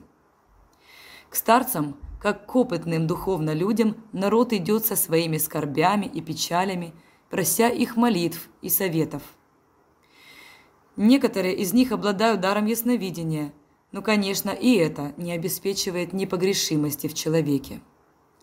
Мои друзья, ревнующие о чистоте моей веры и чувствующие в моих взглядах расхождение с некоторыми сторонами современного православия, посоветовали мне однажды посетить старца Алексея в Засимовой пустыне. Это недалеко от Сергиева посада. Я прибыл туда вместе с друзьями. Среди них был один молодой человек, который перед этим потерпел тяжелый удар в семейной жизни и теперь болел вопросом о разводе. Нам отвели место в монастырской гостинице. Мы посещали богослужения. Было много молящихся, паломников с разных сторон. У старца, принимавшего на клиросе храма, была большая очередь, и я не мог попасть на прием к нему в первый день. Пустынь была красиво расположена, нам позволялось гулять в саду. Помню, я зашел в одну небольшую часовню. Внутри ее был колодец со светлой родниковой водой. Наклонившись над ним, я вдруг увидел на водяной глади ясный лик Иисуса Христа. Оказывается, в куполе часовни был нарисован красками образ Христа, и он отражался в воде, как в зеркале, когда она была спокойна. Не так ли душа, словно глубокий колодец, может отображать в себе божественный пречистый лик, если она от всего земного отрешена, глубоко, невозмутимо спокойна и обращена к Господу, взирает на Иисуса, согласно слову апостола. О, если бы мысли и желания нашей души были чисты и прозрачны, как светлые воды Криницы. Тогда мы постоянно были бы способны отражать небесную красоту. Вхожу в храм, вижу, как мой юный друг весь в слезах, словно пришибленный, сходит по ступенькам клироса, где он только что беседовал со старцем. Оказывается, последний поразил его своим уклонением от его главной сердечной скорби. Вместо того, чтобы помочь ему разобраться в семейных трудностях, он сурово обличал его в лютеранской ереси и наставлял правоверии. Я был принят на другой день. Узнав, кто я, он заволновался. «Ты из христианского кружка? Руководитель? Как твое имя? Владимир?» Так ведь уже вчера у меня тут был такой. Ну, думаю, вот и разгадка слез моего друга. Чашу обличения, предназначенную для меня, пришлось испить ему. И какой расстравляющей горечью пролилась она на открытие раны этого несчастливца. Конечно, немалая вина за это лежала на моих друзьях – которые сочли нужным предупредить старца относительно меня и этим повредили его непосредственному чутью и вдохновению. «Это, видно, батюшка, произошло недоразумение. Вчера был у вас мой друг, он тоже, Владимир». «Ах, вот что! Ну-ну! А скажи, ты признаешь символ веры и Вселенские соборы?» «Да», — сказал я. «Ну, это хорошо. Так-так. Держись истинного пути. И дальше он изложил мне еще некоторые советы, касающиеся духовной и нравственной жизни. Это было приблизительно в 1914 году. Позже, в 1915 году, я по смерти своего отца посетил два скита, лежащие недалеко от Троицы Сергиевой Лавры, Черниговский и Гефсиманский. В первом я познакомился со старцем Порфирием, учеником знаменитого старца Варнавы – Портрет последнего, написанный масляными красками во весь рост, красовался в его келье. Отец Порфирий – человек простой, из народа. После беседы с ним он предложил мне остаться посидеть у него, на сундуке. Обстановка его приемной кельи очень простая. Рядом со мной лежала куча писем, присланных ему с разных концов. Тихий стук в дверь. «Иисусе Христе, Сыне Божий, помилуй нас!» слышится извне. «Аминь», – отвечает старец.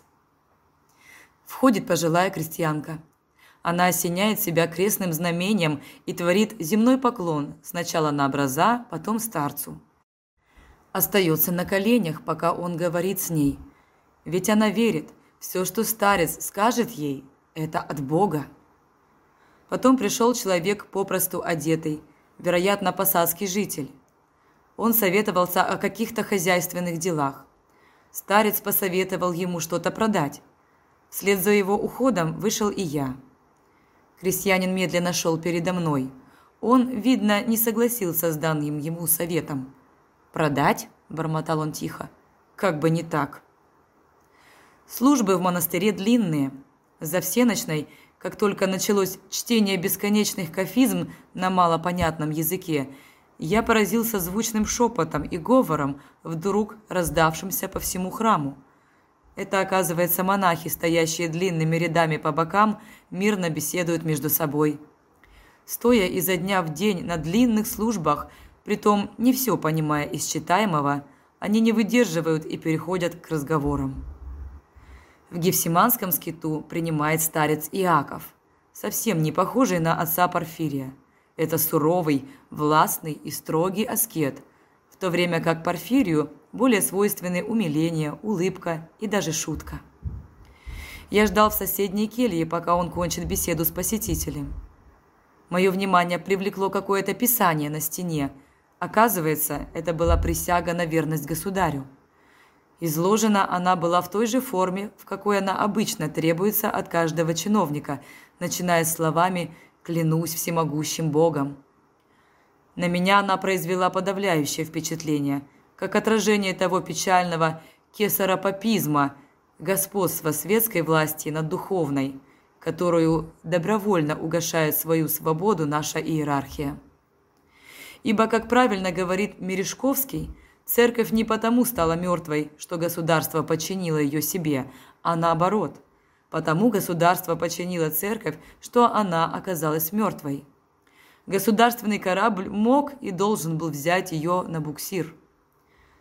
Когда старец позвал меня к себе, я направил главную часть разговора на вопрос, которым так болел тогда, на тему об отделении церкви от государства. На это старец сурово и сухо сказал мне, «Оставь этот вопрос вовсе, а лучше, как учат наши подвижники, внимай себе». «Внимай себе», – еще раз строго сказал он мне на прощание. Я посетил также находящиеся в монастырском дворе глубокие подземные пещеры, в которых в старину известные иноки предавались тяжкому под вид аскезы. Этот род сурового самоумерщвления характерно отражался в облике старца Иакова. Оба старца воплощают в себе две существенные стихии православия, давшие два типа – аскетизм и любовь. Сравните два типа в детстве Горького, выраженные в образах отца и матери. На дворе я встретил пожилого монаха, исполняющего черные работы. Мы о чем-то разговорили с ним, он не выдержал и высказал свою скорбь по поводу развратной и праздной жизни некоторых монахов, близлежащей Троице Сергиевой Лавры.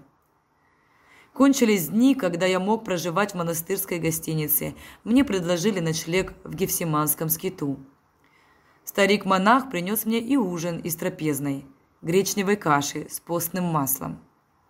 Спать там мне не удалось, ибо лишь только я улегся, зашевелилось очень неприятное население. Оно и понятно. Комната посещалась богомольцами со всея Руси. Пришлось спасаться немедленно. Монах удивился такой моей чувствительности и отпустил меня. Я пошел, куда глаза глядят, хоть на вокзал. Было поздно. На пути встречаю новое здание. Оказывается, это был новый монастырский лазарет, еще не открытый для приема больных. С улицы видны были светлые, только что выбеленные коридоры. Дай, думаю, попрошу сюда ночевать. Вхожу. Навстречу выходит послушник, худощавый блондин, средних лет с приятным цветом лица и русыми волосами. Как ласково и смиренно он принял меня. Сразу засуетился, отвел меня в чистенькую комнату, где были железная кровать и стол, принес маленькую лампу. На утро стучится и входит с самоваром. Словом, принял меня как родного, с таким усердием и истовым русским странноприимством, как для Господа. Я прожил там несколько дней и отогрелся соприкосновением в лице этого послушника с подлинной народной русской добротой. Он усмотрел во мне тоже, как бы инока, и убеждал меня всегда ревновать о благочестии ради Христа и Его Пречистой Матери. В свете всех этих исканий и хождений понятно, с каким живым интересом я отнесся к вести о том, что будет собор – Мои мечты об истинной церкви вылились как-то в странный и причудливый сон.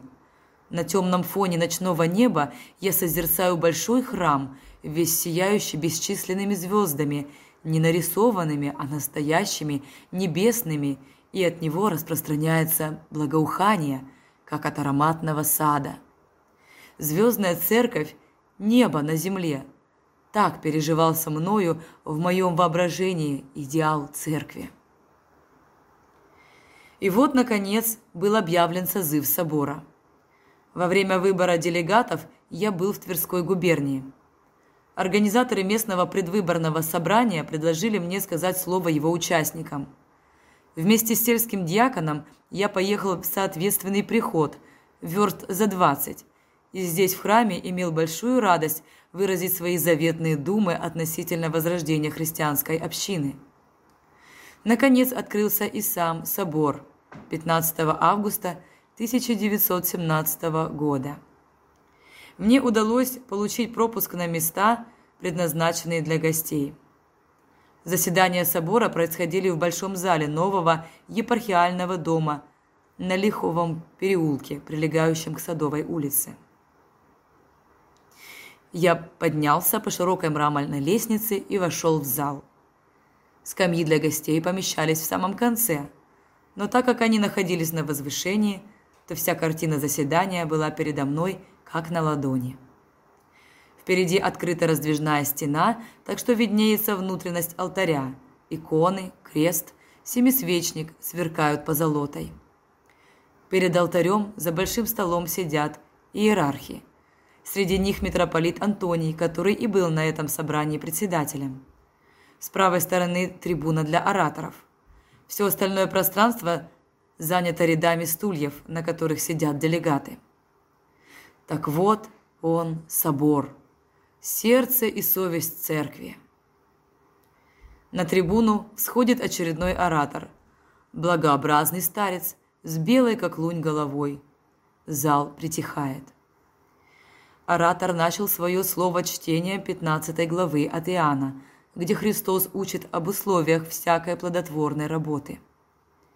Очевидно, старик хотел направить мысли и сердца делегатов на путь единения в русло евангельской истины.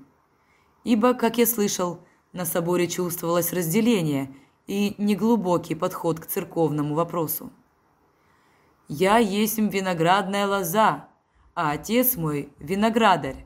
Всякую у меня ветвь, не приносящую плода, он отсекает, и всякую, приносящую плод, очищает, чтобы более принесла плода». «К делу, к делу!» – слышатся со скамей нетерпеливые возгласы. Старец смущенно озирает зал и, справившись с собой, продолжает читать Евангелие.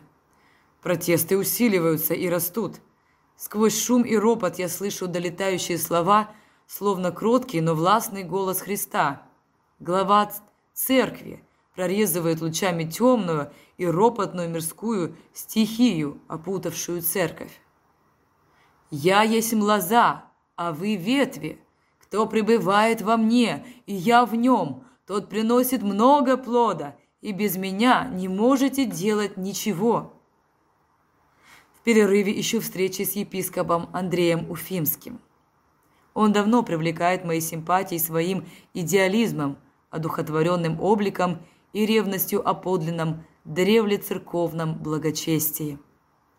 Перед тем он выступал на собрании нашего студенческого христианского кружка в одном из студенческих общежитий на Грибоедовском переулке и привлек общее сочувствие своим безыскусственным словом о жизненном, деятельном служении христианской любви. «Мы тут на соборе в меньшинстве», — говорит он с горькой усмешкой. «Нас называют за наши требования большевиками. Мой проект о реформе прихода отвергнут». И так отвергается проект за проектом. Остается быть молчаливыми свидетелями. Другие передавали мне, что собор, к сожалению, занимается чуть ли не главным образом вопросами внешними и материальными, как, например, о жаловании духовенству. Печати как-то назвал состав собора дворянско-буржуазным блоком. Я был еще раз на соборе, и тогда тоже не вынес – светлого, обнадеживающего впечатления. По отзыву одного из участников собора, профессора О., сообщенному мне недавно в личной беседе, значение собора состояло в том, что он в трудное для церкви время объединил и сплотил верующих. Таким образом, его деятельность была чисто охранительная. О какой-либо творческой или реформаторской работе на нем не было и речи. Между тем, соответственные проекты поступили на собор. Среди них был представленный одним священником доклад о необходимости возврата к практике крещения взрослых согласно с крещальным чином, изложен в церковном требнике, требующим, как известно, евангельского просвещения и сознательной веры со стороны крещаемого до совершения таинства. О подаче этого проекта упоминалось в тогдашней светской периодической печати – в дни собора я посетил епископа Андрея для личной беседы в Сретенском монастыре. Он назначил мне ранний час. Еще до рассвета, в потемках, я едва разыскал калитку монастыря. Епископ принял меня запросто. Беседа с ним дополнила обаяние чистого аскетического облика этого инока-идеалиста, мечтающего о действительном воплощении евангельской правды в церковной жизни – он говорил мне, что, по-видимому, уйдет из Государственной Православной Церкви. Как теперь стало известным, епископ Андрей перешел к старообрядцам, беспоповцам, последовав примеру петербургского профессора архимандрита Михаила, ставшего епископом у старообрядцев так называемого австрийского толка, то есть приемлющих белокреницкую австрийскую иерархию. Одним из важных деяний собора были выборы патриарха. Предложены были три кандидата на патриарший престол – митрополиты Тихон Московский, Антоний Волынский и Арсений Нижегородский. Часть делегатов была против избрания патриарха вообще. Они предлагали опустить в урны, кроме трех записок с именами упомянутых кандидатов, еще четвертую записку, чистую, что означало бы «Господь Иисус Христос есть глава церкви, и никаких видимых выразителей какого-либо главенства в ней быть не должно». К этой части собора принадлежал профессор Кузнецов, который и рассказал мне лично об этой детали соборных деяний. Выборы патриарха состоялись в храме Христа Спасителя 18 ноября 1917 года. Огромная церковь была переполнена. Мне удалось попасть вовремя и быть поблизости от архиерейского возвышения. У царских врат была поставлена на маленьком аналое икона Владимирской Божьей Матери и около нее урна. После общей молитвы старец Алексей из Засимовой пустыни вынул записку. На ней оказалось имя Тихона, митрополита Московского. Он и был провозглашен патриархом московским и всея Руси. Религиозное настроение народа все с большей силой искало своего выражения – 28 января 1918 года состоялся грандиозный крестный ход всей Москвы на Красную площадь. Стоя недалеко от лобного места, я видел, как с различных улиц втекали на площадь бесконечные потоки московского люда, возглавляемого духовенством с крестами, иконами и хоругвями, сверкающим золотом. Говорили, что в процессе участвовали сотни тысяч человек. Пели пасхальный тропарь «Воскресение Твое, Христе спасе». По-видимому, народ чувствовал уже приближение суровой борьбы с религией и хотел выразить свое сочувствие церкви. Со временем крестного хода случайно совпала моя лекция на высших женских курсах на тему «Живая вера и творчество жизни». Я еле попал в трамвай, который медленно двигался по запруженным улицам. В толпе чувствовалось возбуждение нездорового характера. Когда я ехал по Арбату, какой-то господин в котелке висел на подножке трамвая, держась за рукоять. Вдруг кто-то из проходящих с криком «Шапки долой!» сбил палкой из его головы котелок. Неподалеку возвращались с хоругвями участники крестного хода – и сочувствующие встречали их согласно религиозному обычаю с открытыми головами. Духовный развал 23 ноября 1918 года был обнародован декрет об отделении церкви от государства и школы от церкви. Практически власть с самого начала не только отстранилась от поддержки религии, но и вступила с нею в борьбу – во всяком случае там, где была и только подозревалась за религиозной деятельностью политическая подкладка. Народ массами стал отпадать от церкви, поскольку он принадлежал к ней лишь формально. И, как обыкновенно, отпадение легко перешло в богоборчество, атеизм и антитеизм. Кто не со мной, тот против меня. На смену государственной религии явилась государственная безрелигиозность и антирелигиозность. Палка, перегнутая в одну сторону, теперь откачнулась в противоположный край и, согласно русской повадке и способности к иступлению, привела к крайности. В центре Москвы, на месте иконы Спасителя, укрепленной в стене бывшей городской думы над Иверской часовней, теперь красовался рельеф Религия есть опиум для народа. В другом месте Москвы на одной из улиц я видел висевшую поперек тротуара вывеску, сделанную масляной краской на жести, со словами «Нет ни Бога, ни природы». К такому выводу приходит умствование, когда оно перехватывает через край, по известному выражению «ум за разум заходит», когда по Достоевскому «малый ум» силу душевного извращения становится выше большого ума. а русские мужички в простоте своей немедленно стали применять безбожие к делу. В одном селе Казанской губернии крестьяне вынесли престол из храма на улицу и расположились вокруг него обедать. Однако местные татары не потерпели такого поругания святыни. Они отобрали престол и поставили его на место. Епископ Андрей Уфимский поблагодарил по этому поводу в специальном письме, помещенном в печати, магометанского муфтия за то, что он так хорошо воспитал в религиозном отношении своих прихожан. Позднее я не раз наблюдал, как хлеб, картофель и прочие товары в лавках и на базарах отпускались покупателю в мешках, сделанных из красивых пергаментных листов на престольных Евангелий – с каемками, заставками и красными строками.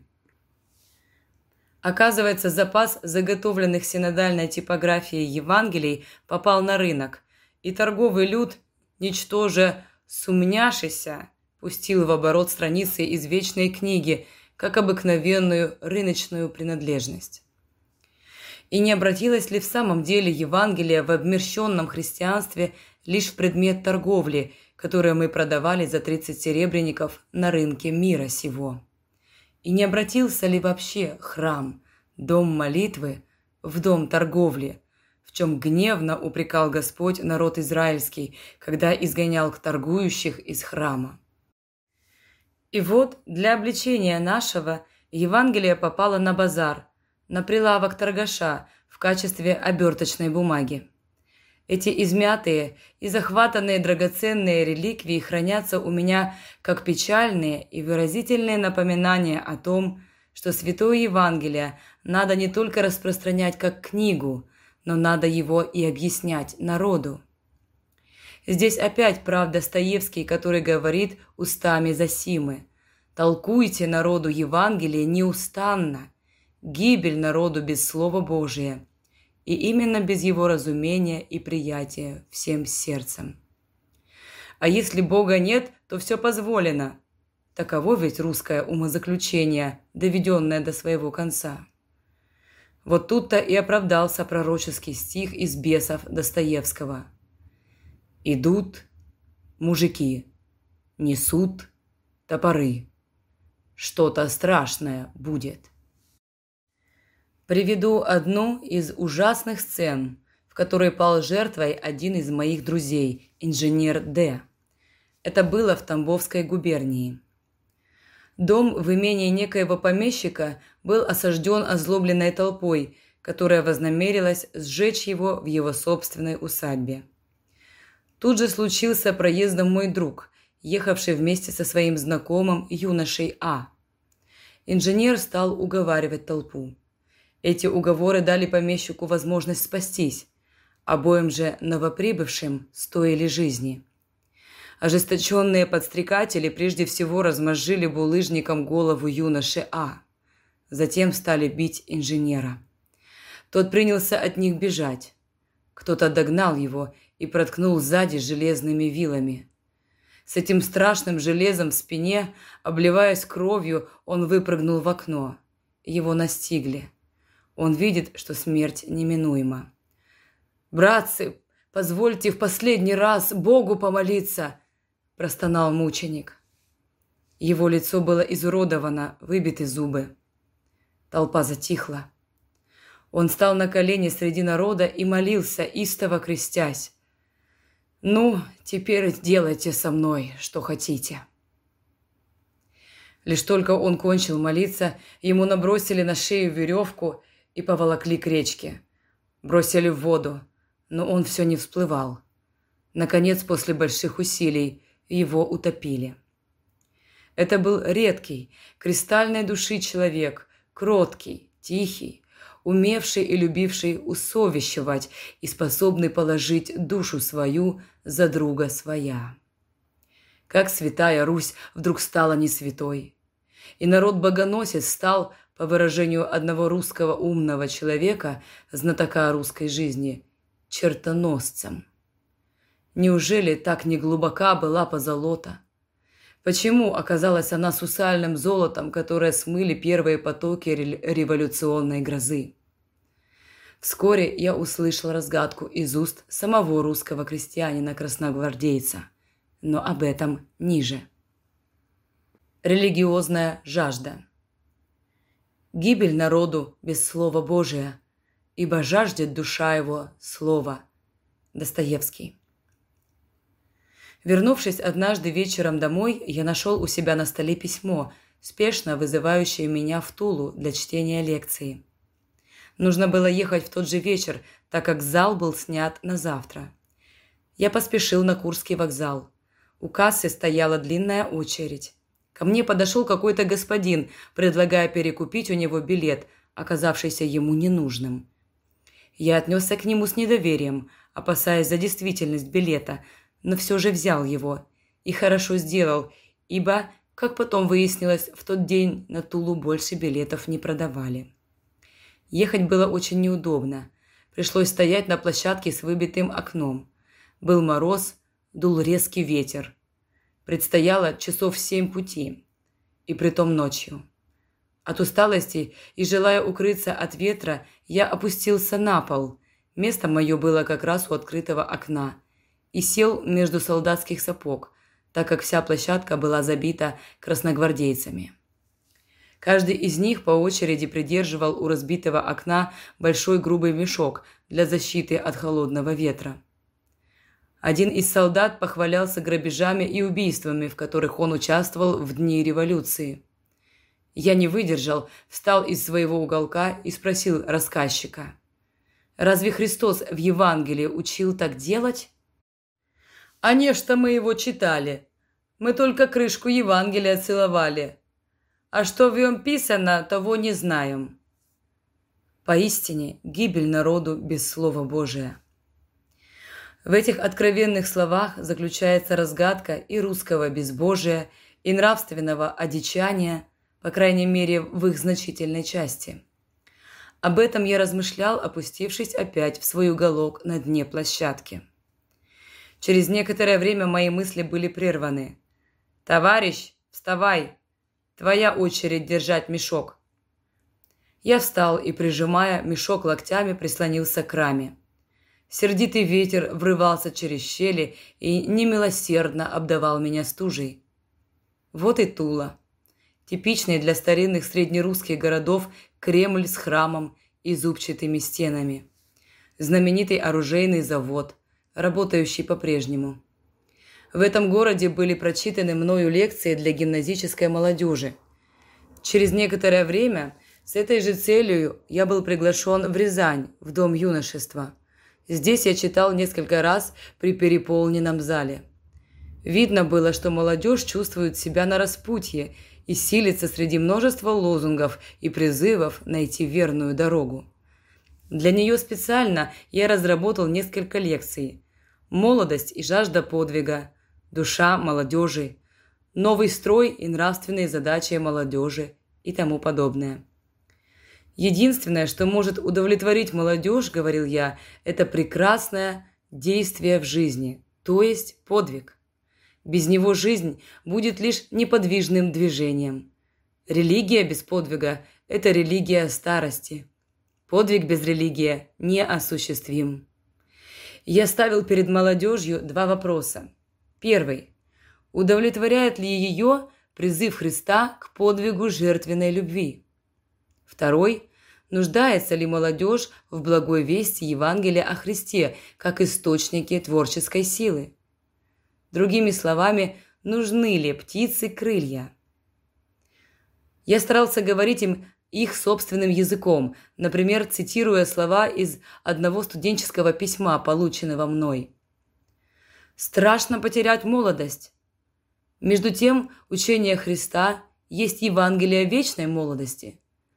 Тот, кто прожигает молодость для себя, тот потеряет ее. И некогда, оглядываясь на свое прошлое с его светлыми порывами, будет переживать Тургеневскую печаль как хороши, как свежи были розы. Но тот, кто отдаст свою молодость Христу, тот ее приобретет, тот постигнет тайну вечной бодрости, энтузиазма и творческой силы. Молодость Христу. И скорее, пока душа отзывчива на все возвышенное и прекрасное. Смотри, чтобы день жертвоприношения не склонился к вечеру, прежде чем ты успеешь положить дар твой на жертвенник. Тагор. Новый строй, устранивший старые внешние авторитеты, ставит перед молодежью новые задачи. Предоставленная самой себе, она более чем когда-либо нуждается в выработке духовной самодисциплины и нравственной самообороны против тлетворных влияний жизни. Молодежь чутко прислушивалась к призывам Евангелия. Образовались кружки для его изучения и практического деятельного применения заветов любви и чистоты в жизни. Я получал много писем от молодежи. В них много было благоуханного юношеского идеализма.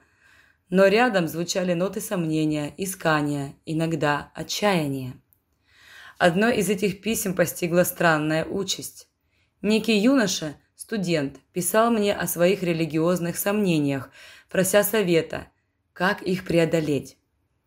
Каково же было его удивление и разочарование, когда он получил на это письмо ответ за подписью моей фамилии следующего содержания. «Друг мой, неужели вы верите, что я искренне проповедую религию? Я делаю это только потому, что мне хорошо платят». Хорошо, что юноша показал это письмо той даме, хорошо знавшей меня, которая посоветовала ему написать ко мне. Тогда все выяснилось. Письмо было кем-то перехвачено, и этот злой шутник взялся подделать мой ответ. Но нет ничего тайного, что не сделалось бы явным. Вскоре я был приглашен для чтения лекции во Владимир Губернский от культурно-просветительского отдела местного исполкома – в этом городе я читал однажды еще в 1916 году, и теперь мои знакомые содействовали данному приглашению. Я отправился туда с одним студентом. По приезде мы сразу натолкнулись на препятствия. Оказывается, под влиянием одного педагога-материалиста лекция была отменена. «Почему вы нам не сообщили? Мы напрасно приехали». «Не успели. Но все к лучшему» мы решаем попытаться все же устроить лекцию хотя бы в другом помещении. Первоначально исполком предоставил для нее народный дом. Наша знакомая местная жительница отправилась искать зал. Мы вдвоем стали на колени и просили помощи у Бога. Скоро дама вернулась, сказав, что для лекции предоставлено железнодорожное депо. Мы начали действовать, написали синим карандашом афиши с заглавием Евангелие и свобода. Сварили из муки клею и пошли на главную улицу. Студент несет бутылку с клеем и пачку афиш. Я его сопровождаю. Останавливаемся у первого столба для объявлений. Мой друг молча, флегматично и медленно намазывает место клеем. Проходящие останавливаются. Молча, с любопытством, дожидаются, что за афиша будет наклеена. Толпа увеличивается. Мы идем дальше. Опять любопытные. Никто не спрашивает о разрешении. Вечером в семь часов идем в депо. Там уже заранее должны были поставить столик для продажи билетов. Но в зале мы застаем неожиданную картину. Он переполнен. Столик, да и скамьи в зале были смыты нахлынувшей толпой. Люди громоздились на эстраде. Передо мной море голов. Куча записок с вопросами росла передо мной на столике. Типичные вопросы. Существует ли Бог? Верите ли вы в мощи? Кто написал Евангелие? Существует ли загробная жизнь? Верите ли вы в чудо? После лекции была оживленная беседа. На другой день в местной газете появилась заметка с выражением благодарности за популярное изложение евангельских истин – столь необходимых в наше тревожное, критическое время. Так Бог отверз нам дверь для слова и в этом случае. Однако то или иное препятствие перед лекцией я наблюдал как правило. Оно подтвердилось вскоре еще в одном случае, а именно во время посещения маленького старинного русского городка Владимирской губернии Юрьева-Польского, куда пригласили меня знакомые. Приехав туда, я вздумал наклеить на улицах выпущенное нашим кружком еще в начале революции воззвание чисто религиозного характера. В нем русский народ призывался к мирному труду, и взаимному единению в духе Евангелия во имя Христа. Только наклеил несколько этих листочков, как вдруг подходит ко мне милицейский. «Вы что тут клеите? А разрешение у вас есть? Кто вы? Откуда?» Пригласил меня в исполком. Там как раз проходило деловое собрание. Сидели простые русские люди из мещан и рабочих. Они отнеслись ко мне не с угрозой, а с любопытством. «Я прошу отпустить меня, так как я должен читать лекцию». Не тут-то было оказаться задержанным. Сижу час, два. Наконец врывается в здание знакомый врач, который участвовал в приглашении меня из Москвы. Выясняется моя личность, и меня милостиво отпускают. Прав Достоевский не только когда говорит «гибель народу без слова Божия», но и во второй половине этого знаменитого изречения «ибо жаждет душа его слова и всякого прекрасного восприятия». Лишнее доказательство этого я видел в русском Манчестере Иванове-Вознесенске. Под лекцию был снят городской театр. Когда я пошел туда, я увидел огромный хвост на площади. Это покупались входные билеты. Весь театр с тысячи мест был заполнен. В беседе выступал известный коллекционер и владелец знаменитого местного музея Бурылин. Он обратился к молодежи с кратким свидетельством о Боге. Тут в прошлом году один юноша покончил с собой, оставив записку «Если Бога нет, жить не стоит». Это печальное, но убедительное доказательство в пользу необходимости веры, сказал он. В заключение я пригласил желающих прийти на другой день на специальное собрание для более близкого изложения вопроса по Евангелию. Мы думали воспользоваться для этого одной из комнат театра, ожидая человек 50-100. Каково же было наше удивление, когда я увидал на другой день опять полный театральный зал, хотя уже не так набитый, как накануне. Между тем я намеревался теперь прочесть не лекцию, а одну из глав пророка Исаии. «Жаждущие, идите все к водам, даже и вы, у которых нет серебра, Идите, покупайте и ешьте. Мои мысли не ваши мысли, не ваши пути, пути мои, говорит Господь.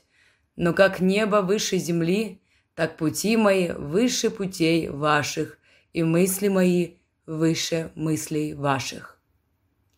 В иное время было бы странно выступать с Библией со сцены театра. Я упомянул об этом в своей речи. Мы зачастую превращаем храм в театр, а на самом деле нужно театр превратить в храм. И вот революция духа приведет к этому и уже приводит. Материальная революция не может удовлетворить нас, нужно еще и преображение духа. Я видел у вас на улицах колодцы. Около каждого дома стоит икона, по-видимому, для освещения воды. Но был некогда день на земле, когда у одного колодца в Палестине сидел сам Христос. И он звал душу человеческую к утолению ее духовной жажды, водою живой. Всякий пьющий воду сию возжаждет опять. А кто будет пить воду, которую я дам ему, тот не будет жаждать вовек. Но вода, которую я дам ему, сделается в нем источником воды, текущей в жизнь вечную. Там же была объявлена социальная лекция для молодежи. Нам позволили собраться в зале женской гимназии.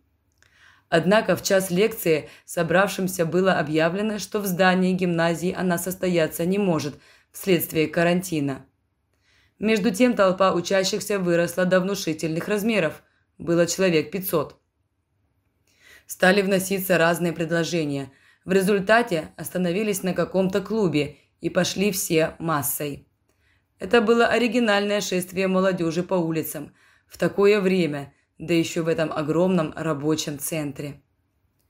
Пришли к зданию, но и тут препятствия. Надо добиться разрешения. Ведутся переговоры по телефону. Но толпа молодежи лавой устремляется по лестницам, заливает зал. Шум, гвалт, как обычно среди юношей и подростков. Они стоят близко около меня я говорю почти в упор. Излагаю свои мысли на тему отвечает ли Евангелие запросам молодежи. Я верил и верю, что русская молодежь обладает глубокой, пытливой душой, жаждущей цельности в жизни, как это выражает у Достоевского Алеша Карамазов. Пойти за Христом не значит сходить к обедне и отдать все Христу, не значит дать два рубля нищим.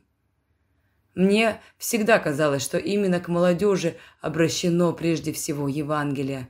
Во всяком случае, к людям молодым духом, способным мечтать, дерзать, томиться и жаждать, умеющим прямо смотреть на солнце, в то время как люди старые душой предпочитают полусвет мещанских идеалов сытости и самодовольства.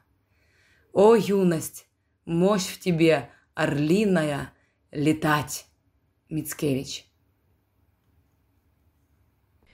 У анархистов – Анархизм относится к характерным элементам русской души, ибо безначалие, безудержность и иступление искони ей родственны и близки. Вне дисциплины государства народная душа имеет два выхода. Или она падает вниз, в подполье первобытного разнузданного дикаря, это безначальная стихийность, варварство, свобода без дисциплины. Или она поднимается вверх, над государством из царства необходимости в царство положительной, творческой свободы, царство благодати. Здесь государство не нужно, поскольку в душе царствует Бог. Однажды, весной 1917 года, проходя по улицам Полтавы, я встретил агитаторов с кружками для сбора денег в пользу какой-то социалистической партии. Я отказался платить, сославшись на то, что я к этой партии не принадлежу – какой же вы партии принадлежите, товарищ? Теократический анархист, брекнул я им пошутя. Что-что? Это что-то еще новое опять? Государство совсем не будет нужно, когда человеческий авторитет уступит место Богу. Посмеялись они и отошли от меня. Но в самом деле, разве не верно будет сказать, что лучшая политика там, где нет никакой политики? Там, где мыслями, чувствами и поступками человека управляет высшее абсолютное существо. Деятельность анархистов заметно оживилась зимой 1917-18 года в Москве. Я посетил некоторые их идейные центры, желая ближе познакомиться со взглядами вожаков этого движения. Один из этих центров находился в здании купеческого клуба на Малой Дмитровке, недалеко от Страстного монастыря. Большой серый дом, Широкая темная лестница, темноватый зал. Молодой анархист в штатском с винтовкой за плечами, солдат черной гвардии, направляет меня к бледному молодому человеку, сидящему за столом. Его большие глаза сверкают, как угли. Имя у него как нельзя более подходящее — Лев Черный. Он насиделся в тюрьмах при царском режиме и теперь тоже вот у власти. Короткими фразами он раздает поручения. «Вы, такой-то, такой-то, пойдете в подрывном отряде. Вы кто? Желаете вступить в Черную гвардию? Вы имеете рекомендацию? Что? Этого, товарищ, недостаточно для нас. Он охотно беседует со мной, развивая свои взгляды относительно свободы, сильной личности. Ото всего веет, как от черного флага, развивающегося там на улице. Темной, зияющей бездной, смерти, глядящей из глазных впадин черепа. Грустно, Грустно, как на кладбище. Так жалко этих молодых людей, души которых отравлены ядом смерти. Настрадались они и озлобились, не видя света, а душа томится в тисках несвободы, в беспощадных оковах священного закона железной решетки. Тесно орлу в клетке. И если нет сил освободиться, то хоть попытаться разнести в дребезги напором могучего разлета ненавистные железные прутья и тут же сложить свою буйную голову. Лучше умереть за свободу, чем томиться в неволе.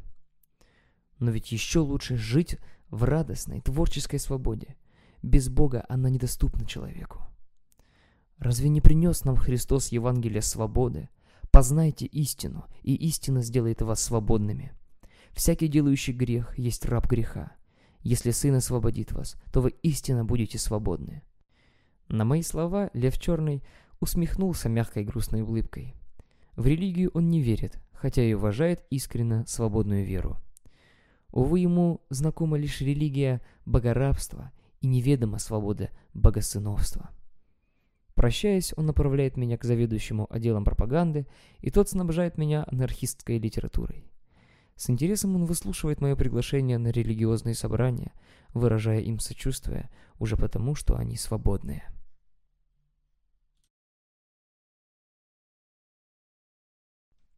Несколько позже, проходя по собачьей площадке у Арбата, мимо красивого особняка бывшего сербского посольства, я прочитал на нем надпись «Союз немедленных социалистов». Вхожу. Это опять секция анархистов. Мне охотно дают объяснения относительно данной фракции. За столом сидят и чай пьют. Живут на началах коммуны, причем на нужды партии производятся экспроприации магазинов по ордеру комитета. Приводят меня в маленькую комнату – Тут картина довольно жуткая. Это рабочая комната одного из немедленных, специально прибывшего из-за границы тропического мавра. Сам он красавец, с бронзовым лицом, черными волосами и большими веселыми глазами, стоит у стола и начиняет бомбы с таким преспокойным видом, как будто стол перед ним завален не страшными орудиями смерти, а картошкой или артишоками – Некоторые бомбы напоминают своей формой плоды этого рода. А ведь только одно неосторожное движение, и все кругом будет сметено ураганом разрушения. Слова о христианстве они слушали охотно, ибо чувствовали в нем также протест духа против материи, свободы против необходимости. По их словам, мы с ними расходимся только в способах достижения свободы личности. Пользуясь их радушным приглашением, я зашел еще раз в этот же клуб немедленных социалистов. Теперь ощущалась во всех их какая-то нервность, словно они готовились к чему-то решительному. Меня встретили сухо, а некоторые даже подозрительно. Передали какому-то румыну, и он повел меня наверх. Я вижу, что он мне не доверяет, и во время моего рассказа зорко в меня всматривается. Вдруг он вынимает маленький никелевый револьвер — кладет его на стол и, хлопнув по нему рукой, с холодным спокойствием энергично меня спрашивает. «Цель вашего прихода, товарищ?» «Цель? Вот она!» Решил я ему ответить игрой слов, чтобы рассеять его суровость. Протянув руку за пазуху, лишь потом я оценил всю опасность этого жеста. Я дал ему брошюру «Цель христианских студенческих кружков». Он повертел брошюру. «Ваши товарищи, — говорю я, — Пригласили меня зайти и порассказывать о нашем кружке. Я захватил нашу литературу. Видите ли, вы попали в неудачное время. Мы переживаем очень серьезный момент. А штука интересная, говорю я, указывая на револьвер, имеющий вид маленькой никелевой зажигалки. Да, интересная. Бьет на 200 шагов без промаха. Хотите? Становитесь, я вас сниму. Сказал он не то шутя, не то страща. Нет уж, я вам и так верю. В общем, я чувствовал, что наш разговор словно скользит по лезвию бритвы.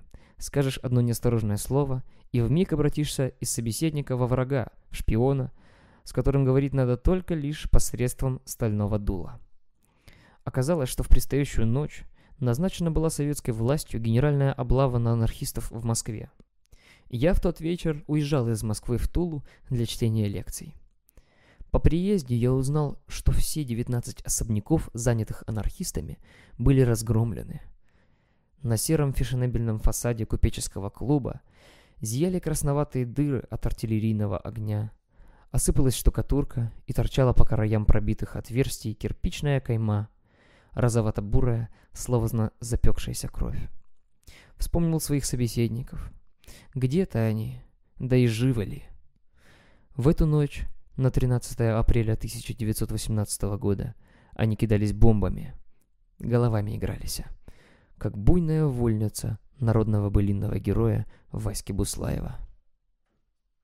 Страда революции Революция постепенно изживала свою весну и вступала в суровую полосу. Широкий размах, чисто русская щедрость и утопизм выражались вначале во многих непрактичных шагах, была, например, отменена оплата почты и даже езды по железным дорогам. Но деньги любят счет. И со временем наивный идеализм уступил место реальности. Я шутил тогда по этому поводу, что в революцию вход бесплатный, а выход из нее платный. 18 февраля 1918 года в Москве над храмом Христа Спасителя видели странное световое явление. Лучи заходящего солнца образовали крест. Это было отмечено в газетах. Народ увидел в этом знамение. Россия поистине приняла на себя крест величайшего в мире переворота и не сбросила его, а понесла и несет доселе, чтобы изнутри изжить до конца страдания и голода, и эпидемии, и духовной разрухи. Как-то в 1910 году в Ярославле я шел в крестном ходу. В толпе был странник в железных веригах, с железной шапкой, обшитой сукном, и тяжелой железной палицей. Он рассказал мне свою историю. Был купцом в Москве и в юности много грешил. Потом заболел смертельно и дал обед, если выздоровеет, пойти с веригами по святым местам. В Ростове Великом некий старец Иосиф благословил его на этот подвиг. Это был статный, пригожий человек, лет 35, с тонким орлиным носом и длинными черными кудрями, сожженным и обветренным коричневым лицом и глубоко запавшими черными горящими глазами. «Что, по-вашему, самое главное в жизни?» — спросил я его. «Все перенести, вот это главное», — ответил он мне. «Претерпевший до конца спасется. Это сказано и в Евангелии. Терпение — любимая добродетель русского народа. Один американец в беседе со мной так охарактеризовал разницу между американским и русским солдатом. Если американец очутится в окопах, залитых водой, то он со всей энергией и настойчивостью эту воду выкачает, а русский солдат будет терпеливо стоять по колено в воде. Такова разница между активной и пассивной энергией. Пожалуй, та самая, которую Лев Толстой иллюстрировал типами Наполеона и Кутузова в романе «Война и мир». Эти два луча, скрестившиеся над Москвой, были действительно пророческими. Над Русью окрестились два меча, красный и белый, повергнув ее во все ужасы гражданской войны. «О, Русь! На тебя дух мести мечной восстал, за то, что ты стоишь немея у перепутного креста, ни зверя скипетр подъять не смея, ни иго легкая Христа. Вячеслав Иванов Весной 1918 года я поехал в Самару на съезд христианских студенческих кружков. Было решено усилить работу по распространению Евангелия среди народа. Так как уже неоднократно встречались затруднения в этой работе со стороны православного духовенства, мы решили отправиться целой группой к местному архиерею для объяснения своих целей. Владыка сам не смог нас в тот день принять, но он поручил это сделать группе местных священников. Это было знаменательное собрание духовенства и мирян в большом зале архиерейского дома. Против нас выступал священник-миссионер по борьбе с сектантством. Он говорил, что исследование священного писания мирянами всегда создавало только ереси и секты. В ответ на это мы сказали, что хотим работать с благословения церкви и под руководством пастырей. Один из нас, окончивший Петербургскую духовную академию, говорил вдохновенно на основании пророков Ветхого Завета, напоминая пастырям об их ответственности за мирян. Горе пастырям Израилевым, которые пасли самих себя. Не стадо ли должны пасти пастыри? Вы ели тук и волною одевались, откормленных овец заклали, а стадо не пасли. Слабых не укрепляли, и больной овцы не врачевали, а пораненные не перевязывали, и угнанные не возвращали, и потерянные не искали, а правили ими с насилием и жестокостью. И рассеялись они без пастыря. Блуждают овцы мои по всем горам, и никто не ищет их. Так говорит Господь Бог. Вот, я на пастырей, и взыщу овец моих от руки их, и не дам им более пасти овец. Иезекииль, 34 глава. Он говорил пламенно, и голос его звучал пророчески. Это был крик сердца искреннего православного мирянина, болеющего душой о разрухе в церкви. Его слушали очень внимательно. После того некоторые священники высказывались за поддержку этого мирянского движения. И действительно, они впоследствии приглашали некоторых из нас, в том числе и меня, говорить проповеди с церковной кафедры. Один из них, соборный протеерей, пригласил меня однажды говорить в местном кафедральном соборе. Это было в праздник Сретения, и я говорил на тему «Готовься к Сретению твоего Господа». Не в пример упомянутому миссионеру, этот старец отличался широтою и терпимостью. Одна старушка спросила его однажды, «Батюшка, можно ли ходить в собрание к баптистам?» «А что они там делают?» — спросил он, хотя сам хорошо знал об этом. «Читают Слово Божье». «Но это добро. Конечно, можно ходить». Этот старец советовал мне также в проповеди Евангелия подчеркивать не сухие нравственные нормы, а благодатные возможности. Не «ты должен», а «ты можешь». Как-то я был приглашен на престольный праздник одного из храмов. Мне было предложено на вечернем собрании сыграть на скрипке. Во время ужина я оказался соседом миссионера, возражавшего тогда в архиерейском доме против евангельской работы мирян. Одно время мы остались в комнате вдвоем, и я воспользовался этим и говорю ему, «Батюшка, вы сказали, что от чтения Священного Писания происходит ереси. А вот тут у Иоанна Златоуста говорится, от незнания Писания происходит ереси и развратная жизнь. И я протянул ему листок местного церковного издания с отрывками из отцов церкви. Священник ничего мне не ответил и молча продолжал есть клубнику, лежавшую перед ним на тарелке. В начале июня 1918 года Самару осаждали чехословацкие легионы. Я жил на краю города, на Уральской улице. Недалеко были окопы. Иногда вечером, после пушечного выстрела, вдруг слышались душераздирающие стоны. Это кричат раненые. Один снаряд разорвался перед окном нашего дома, но без вреда. С раннего утра до вечера зловеще взвывали гранаты над городом. Одна из них влетела в комнату сапожника, жившего на соседнем дворе, и вся семья, состоявшая из пяти человек, была убита. Однажды я шел по улице. Вдруг в нескольких шагах передо мной упала отломленная ветка, и ружейная пуля ударилась в штукатурку стены. Словом, я оказался в полосе фронта. Десятилетний сын хозяина, Юрик, просил отца увезти его на ночь к бабушке – живший в более безопасной части города.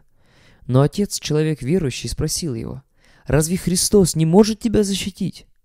«Ну да, может», — сконфузившись, ответил мальчик. На другой день, после обычной ночной перестрелки, мальчик рассказывал сияющим лицом, что Христос его хранил. Это был прекрасный урок закона Божия. В эти дни я читал лекцию к молодежи в зале реального училища. Во время нашего собрания ухали далекие пушки, и народу было мало. Когда бой кончился, я повторил ее, и тогда собрался полный актовый зал в университете. 5 июня на заре я услышал странное оживление по улицам. Шли какие-то солдаты с ручными бомбами в руках, заглядывая под каждые ворота в опасении, не скрываются ли там большевики. Какой-то молодой человек, схваченный ими, клялся и божился, что он не коммунист, его подвела кожаная куртка. Он был отпущен на свободу. Солдаты говорили на чужом языке. Это были чехи. В городе водворилась новая власть. Так называемая учредительская, то есть составленная из членов учредительского собрания. Комендантом города был назначен чешский полковник Ребенда. Сторонники новой власти ликовали. Не обошлось без диких инцидентов. Двое членов исполкома подверглись самосуду толпы на улице. Иных отводили за город и там расстреливали. В яркий солнечный день народ высыпал смотреть окопы. Там были еще не убранные трупы. Не забуду тяжелой сцены. В окопах, прислонившись к земляной стенке, сидел мертвый красноармеец. Его щека была раздута от выстрела, в зубах у него торчала папироса, по виду это был простой русский крестьянин. Толпа глумилась над ним. У меня душа ныла от боли при виде этого. Я подошел к краю и открыто перекрестился, сняв шапку.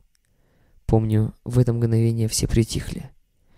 После этого я ушел оттуда прочь, унося в душе горькое чувство стыда за человека.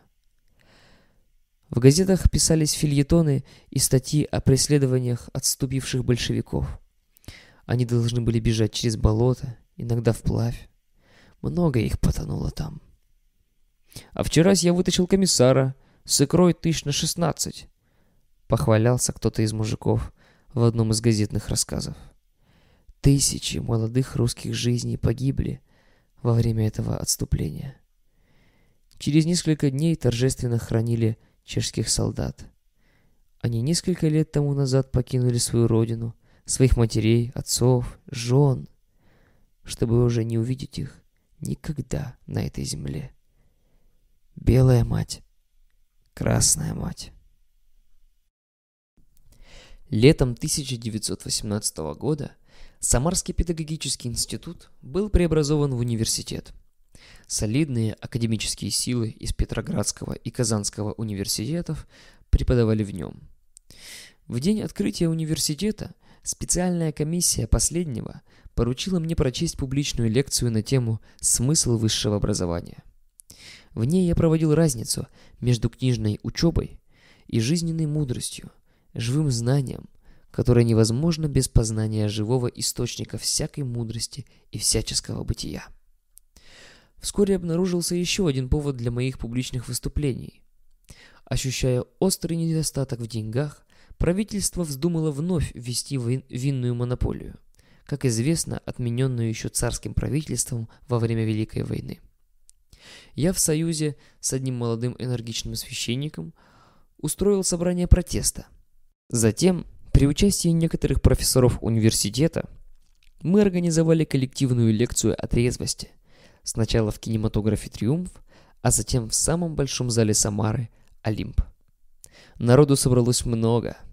Сочувствующие антиалкогольному протесту давали свои подписи, их набралось около тысячи.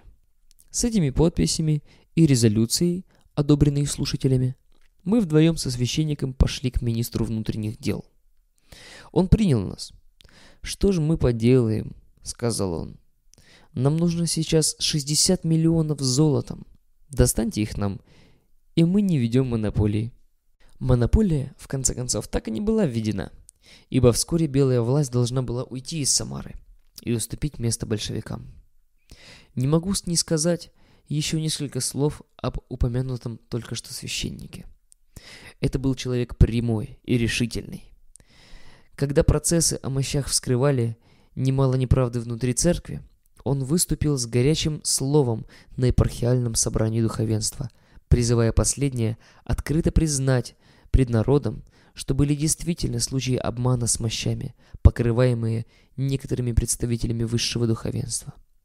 И раз эти факты теперь твердо установлены и стали известны всему духовенству, оно должно открыть всю правду и по долгу пастырской совести и ради авторитета церкви отмежеваться от неблаговидных действий отдельных духовных лиц. Миссионер П. весьма энергично восстал против священника, резко осудив его предложение. Священнику пришлось покинуть собрание, и вскоре после этого он ушел на покой, оставив на время пастырскую деятельность и приступив на гражданскую службу. По поводу мощей действительно были установлены случаи недобросовестности.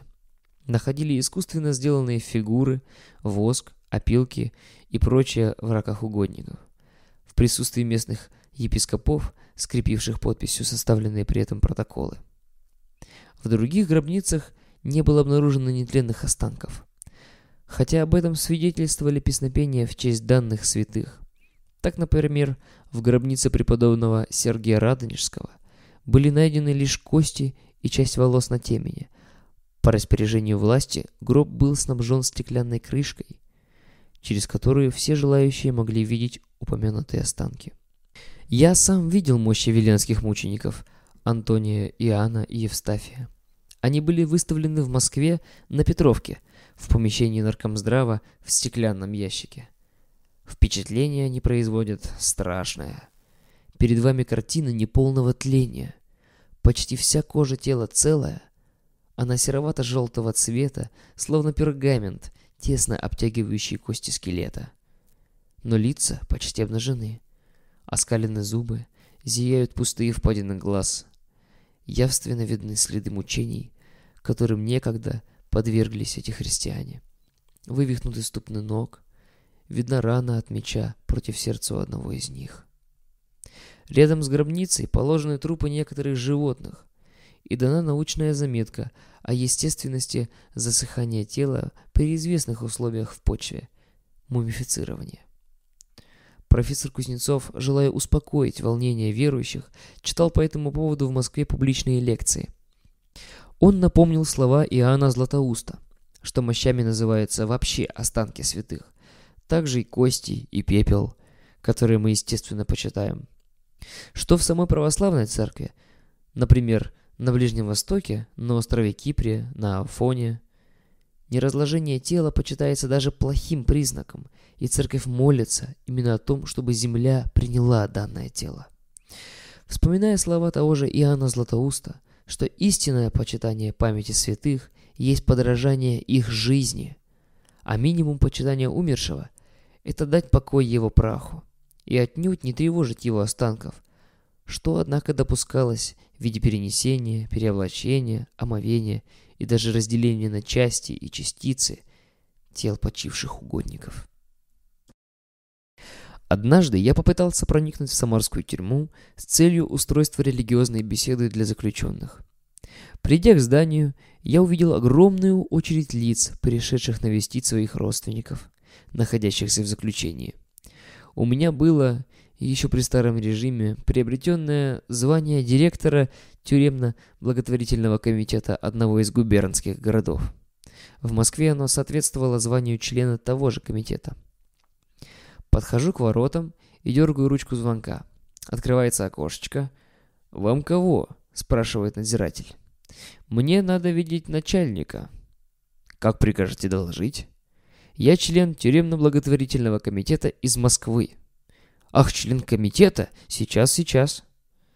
Он взялся за трубку телефона.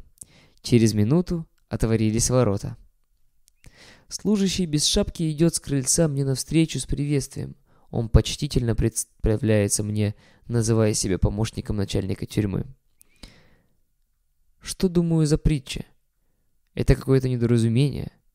Входя на крыльцо, помощник докладывает мне, что в уверенной ему тюрьме все в порядке. Я инстинктивно попадаю в должный тон, спрашиваю, хорошо ли содержатся заключенные и что-то в этом роде. Помощник провожает меня в кабинет начальника – Последний знаком предлагает ему удалиться. Дескать, сейчас будет конфиденциальная беседа. Я сразу приступаю к выяснению своего положения. Тут, очевидно, меня принимают за кого-то другого. Как так? Мне надзиратель по телефону сказал, что прибыл человек из Москвы, член комитета учредительского собрания. Что вы? Да ведь я ему ясно сказал, член тюремно-благотворительного комитета. Надо отдать справедливость, выдержке и воспитанности начальника. Он не переменил любезного тона в беседе со мной. Чем же я могу служить вам? Я объяснил ему цель своего прихода. Он пошел мне навстречу, обещая сделать все возможное для устройства беседы и направил меня еще в какую-то инстанцию. Проходя под воротами, я сказал надзирателю, «Вы меня не поняли. Я говорил о тюремном комитете. Надзиратель, улыбнувшись, махнул рукой. Лекцию эту мне удалось устроить лишь на Рождество, уже при советской власти. Позволено было прийти и хору Христославов. Нам представлена была аудитория из заключенных неполитических. Это были преимущественно простые мужики, задержанные за спекуляцию и тому подобное. Как сейчас помню, с каким вниманием, выражающимся даже в слезах, они отнеслись к евангельскому рассказу о Рождестве Христовом и к пению духовных гимнов. Осенью 1918 года в Самаре опять стали слышны по утрам далекие пушечные выстрелы. Со дня на день они были все слышнее. Уже взорван был знаменитый Александровский мост через Волгу у Сызрани. Однако в городе было сделано официальное объявление, чтобы в известном часу во всех домах на окраине, где жил и я, были открыты все окна во избежание разбития стекол, ибо назначен был взрыв моста через Самарку, приток Волги. В определенное время мы видели через окно, как после взрыва оба чугунных переплета этого двойного двухколейного железнодорожного моста погрузились в воду. Для меня лично эти взрывы обозначали тот печальный факт, что я был отрезан от родного дома, от Москвы. Вечером одного дня по улицам Самары уже горцевали красные кавалеристы в мохнатых бараньих шапках с развивающимися красными лентами, они мчались на маленьких сибирских конях, потрясая воздух выстрелами вверх. Там и сям раздавались крики «Ура!» во встречных группах рабочего люда. В Олимпе стали собирать митинги рабочих. Тяжелая накуренная атмосфера, жуткие призывы к борьбе и мести, все, чем так ужасно всякая война, а в особенности гражданская. Я присутствовал на одном из таких митингов. Военком Ха говорил, «Вам сказано, око за око, а мы тысячу очей вырвем за око одного рабочего».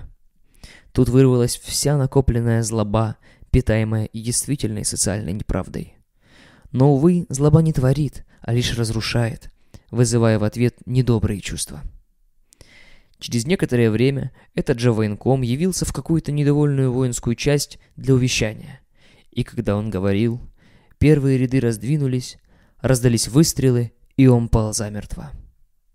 Я жил тогда большей частью за городом, в саду одного из моих друзей. Однажды прихожу я на квартиру и застаю в доме воинский постой. Иду в свою комнату, там все перекрыто. Не нахожу своей одежды, а главное тысячи рублей, которые один из моих друзей дал мне для печатания духовной литературы. Я решаюсь обратиться к красноармейцам с просьбой вернуть мне все взятое у меня.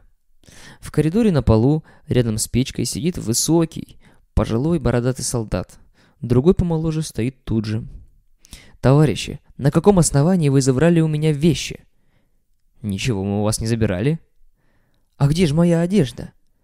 Бородач знаком показывает мне на печку. Я открываю ее, и в глубине, за кучей угля и всякого ссору, нащупываю свои вещи. А где же деньги? Деньги, стало быть, у Василия. Он пошел в трактир. Вернется? Спросите его. Василий вскоре явился. Мать моей хозяйки, почтенная и храбрая старушка, обратилась к нему. «Вы что делаете? Народу служите?» а бедного человека обобрали. Ведь это все, что у него было. Не годится так поступать. Сейчас же верните деньги. Василий улыбнулся во весь рот. Да мы, бабушка, думали, что это белогвардейский офицер. Первое, видим, его нет дома, значит, сбежавший от нас. Вы деньги мне верните, говорю я. Это же не мои. Они даны мне на распространение религиозной литературы. Говорю я ему как есть. «Ну на, на, возьми свои деньги», — сказал он, вынимая из-за пазухи запрятанную там бумажку. Мы все решили держаться как можно более открыто и близко к этим простым людям. Они оказались лесовиками, то есть рабочими приволжских лесных промыслов. Когда мы пили чай, мы приглашали их за стол вместе. Бородач, видя действительную нужду в нашем доме и весьма скудную пищу, сам предлагал нам свой сахар. Я читал им в свободное время рассказ «Работник» Христина Рой в переводе Григория Петрова, где так просто и хорошо говорится о жизни в любви и труде по заветам Христа. Прочел им то место, где описывается перелет ласточек через море. Автор сравнивает с этим перелетом нашу жизнь. Перелетим ли мы водную пустыню жизни или потонем на пути? Без Христа нам не осилить долгого и трудного пути. Они слушали внимательно. Василий, тип деревенского парня Балагура, подсмеивался сделанным ухарством над религией. Другие были как-то особенно мрачны и угрюмы, а Бородач вздыхал и поддакивал рассказу. Ужасы гражданской междуусобной войны тревожили их совесть. Им было тяжело. Ночью слышались из их комнаты пьяные крики. Они пили и горланили свои родные волжские песни о Стеньке Разине и тому подобное. Жуткая ночь. В доме кроме меня не было мужчин, лишь хозяйка да малые дети, человек восемь. Василий злобно выкрикивал мое имя и угрожал со мной расправиться. Долго за полночь раздавались песни, прерываемые неистовыми криками. С первой встречи не взлюмил меня Василий, и за то, что он оказался похитителем моих денег, которые пришлось вернуть, и за непонимание о совести и о Боге. С другой стороны, он боялся меня, опасаясь, что я могу донести начальству насчет его мародерских поступков. Однажды я застал такую сцену. Один из солдат грубо разговаривал с хозяйкой, предъявляя какие-то требования, кажется, насчет пищи. Он ругал ее площадной бранью, весь побледнев от злости. Бедная женщина чувствовала всю свою беззащитность. Он приблизился к ее самому лицу. Вот-вот ударит. Я вскочил и встал между ними. Он стал ругать меня. «Если вы, товарищ, не успокоитесь, я пойду в штаб и заявлю». Он продолжал брониться и угрожать. Я побежал на улицу, разыскал соответственное учреждение, но там я, к своему удивлению, застал и буянившего солдата. Он поспел туда прежде меня, и теперь был явно испуган моим появлением. Я видел, что самый факт моего прихода к начальству достаточно повлиял на него. И потому я уже не жаловался на него, а только ограничился небольшим объяснением с начальством насчет ругани, которая так распространена среди солдат. Когда я вернулся, в доме было тихо. Солдат, боясь дисциплинарного взыскания, действительно унялся. Ночью, однако, была очередная попойка. Она длилась почти до утра. С рассветом они все вдруг загремели по лестнице вниз. Оказалось, пошли в поход дальше.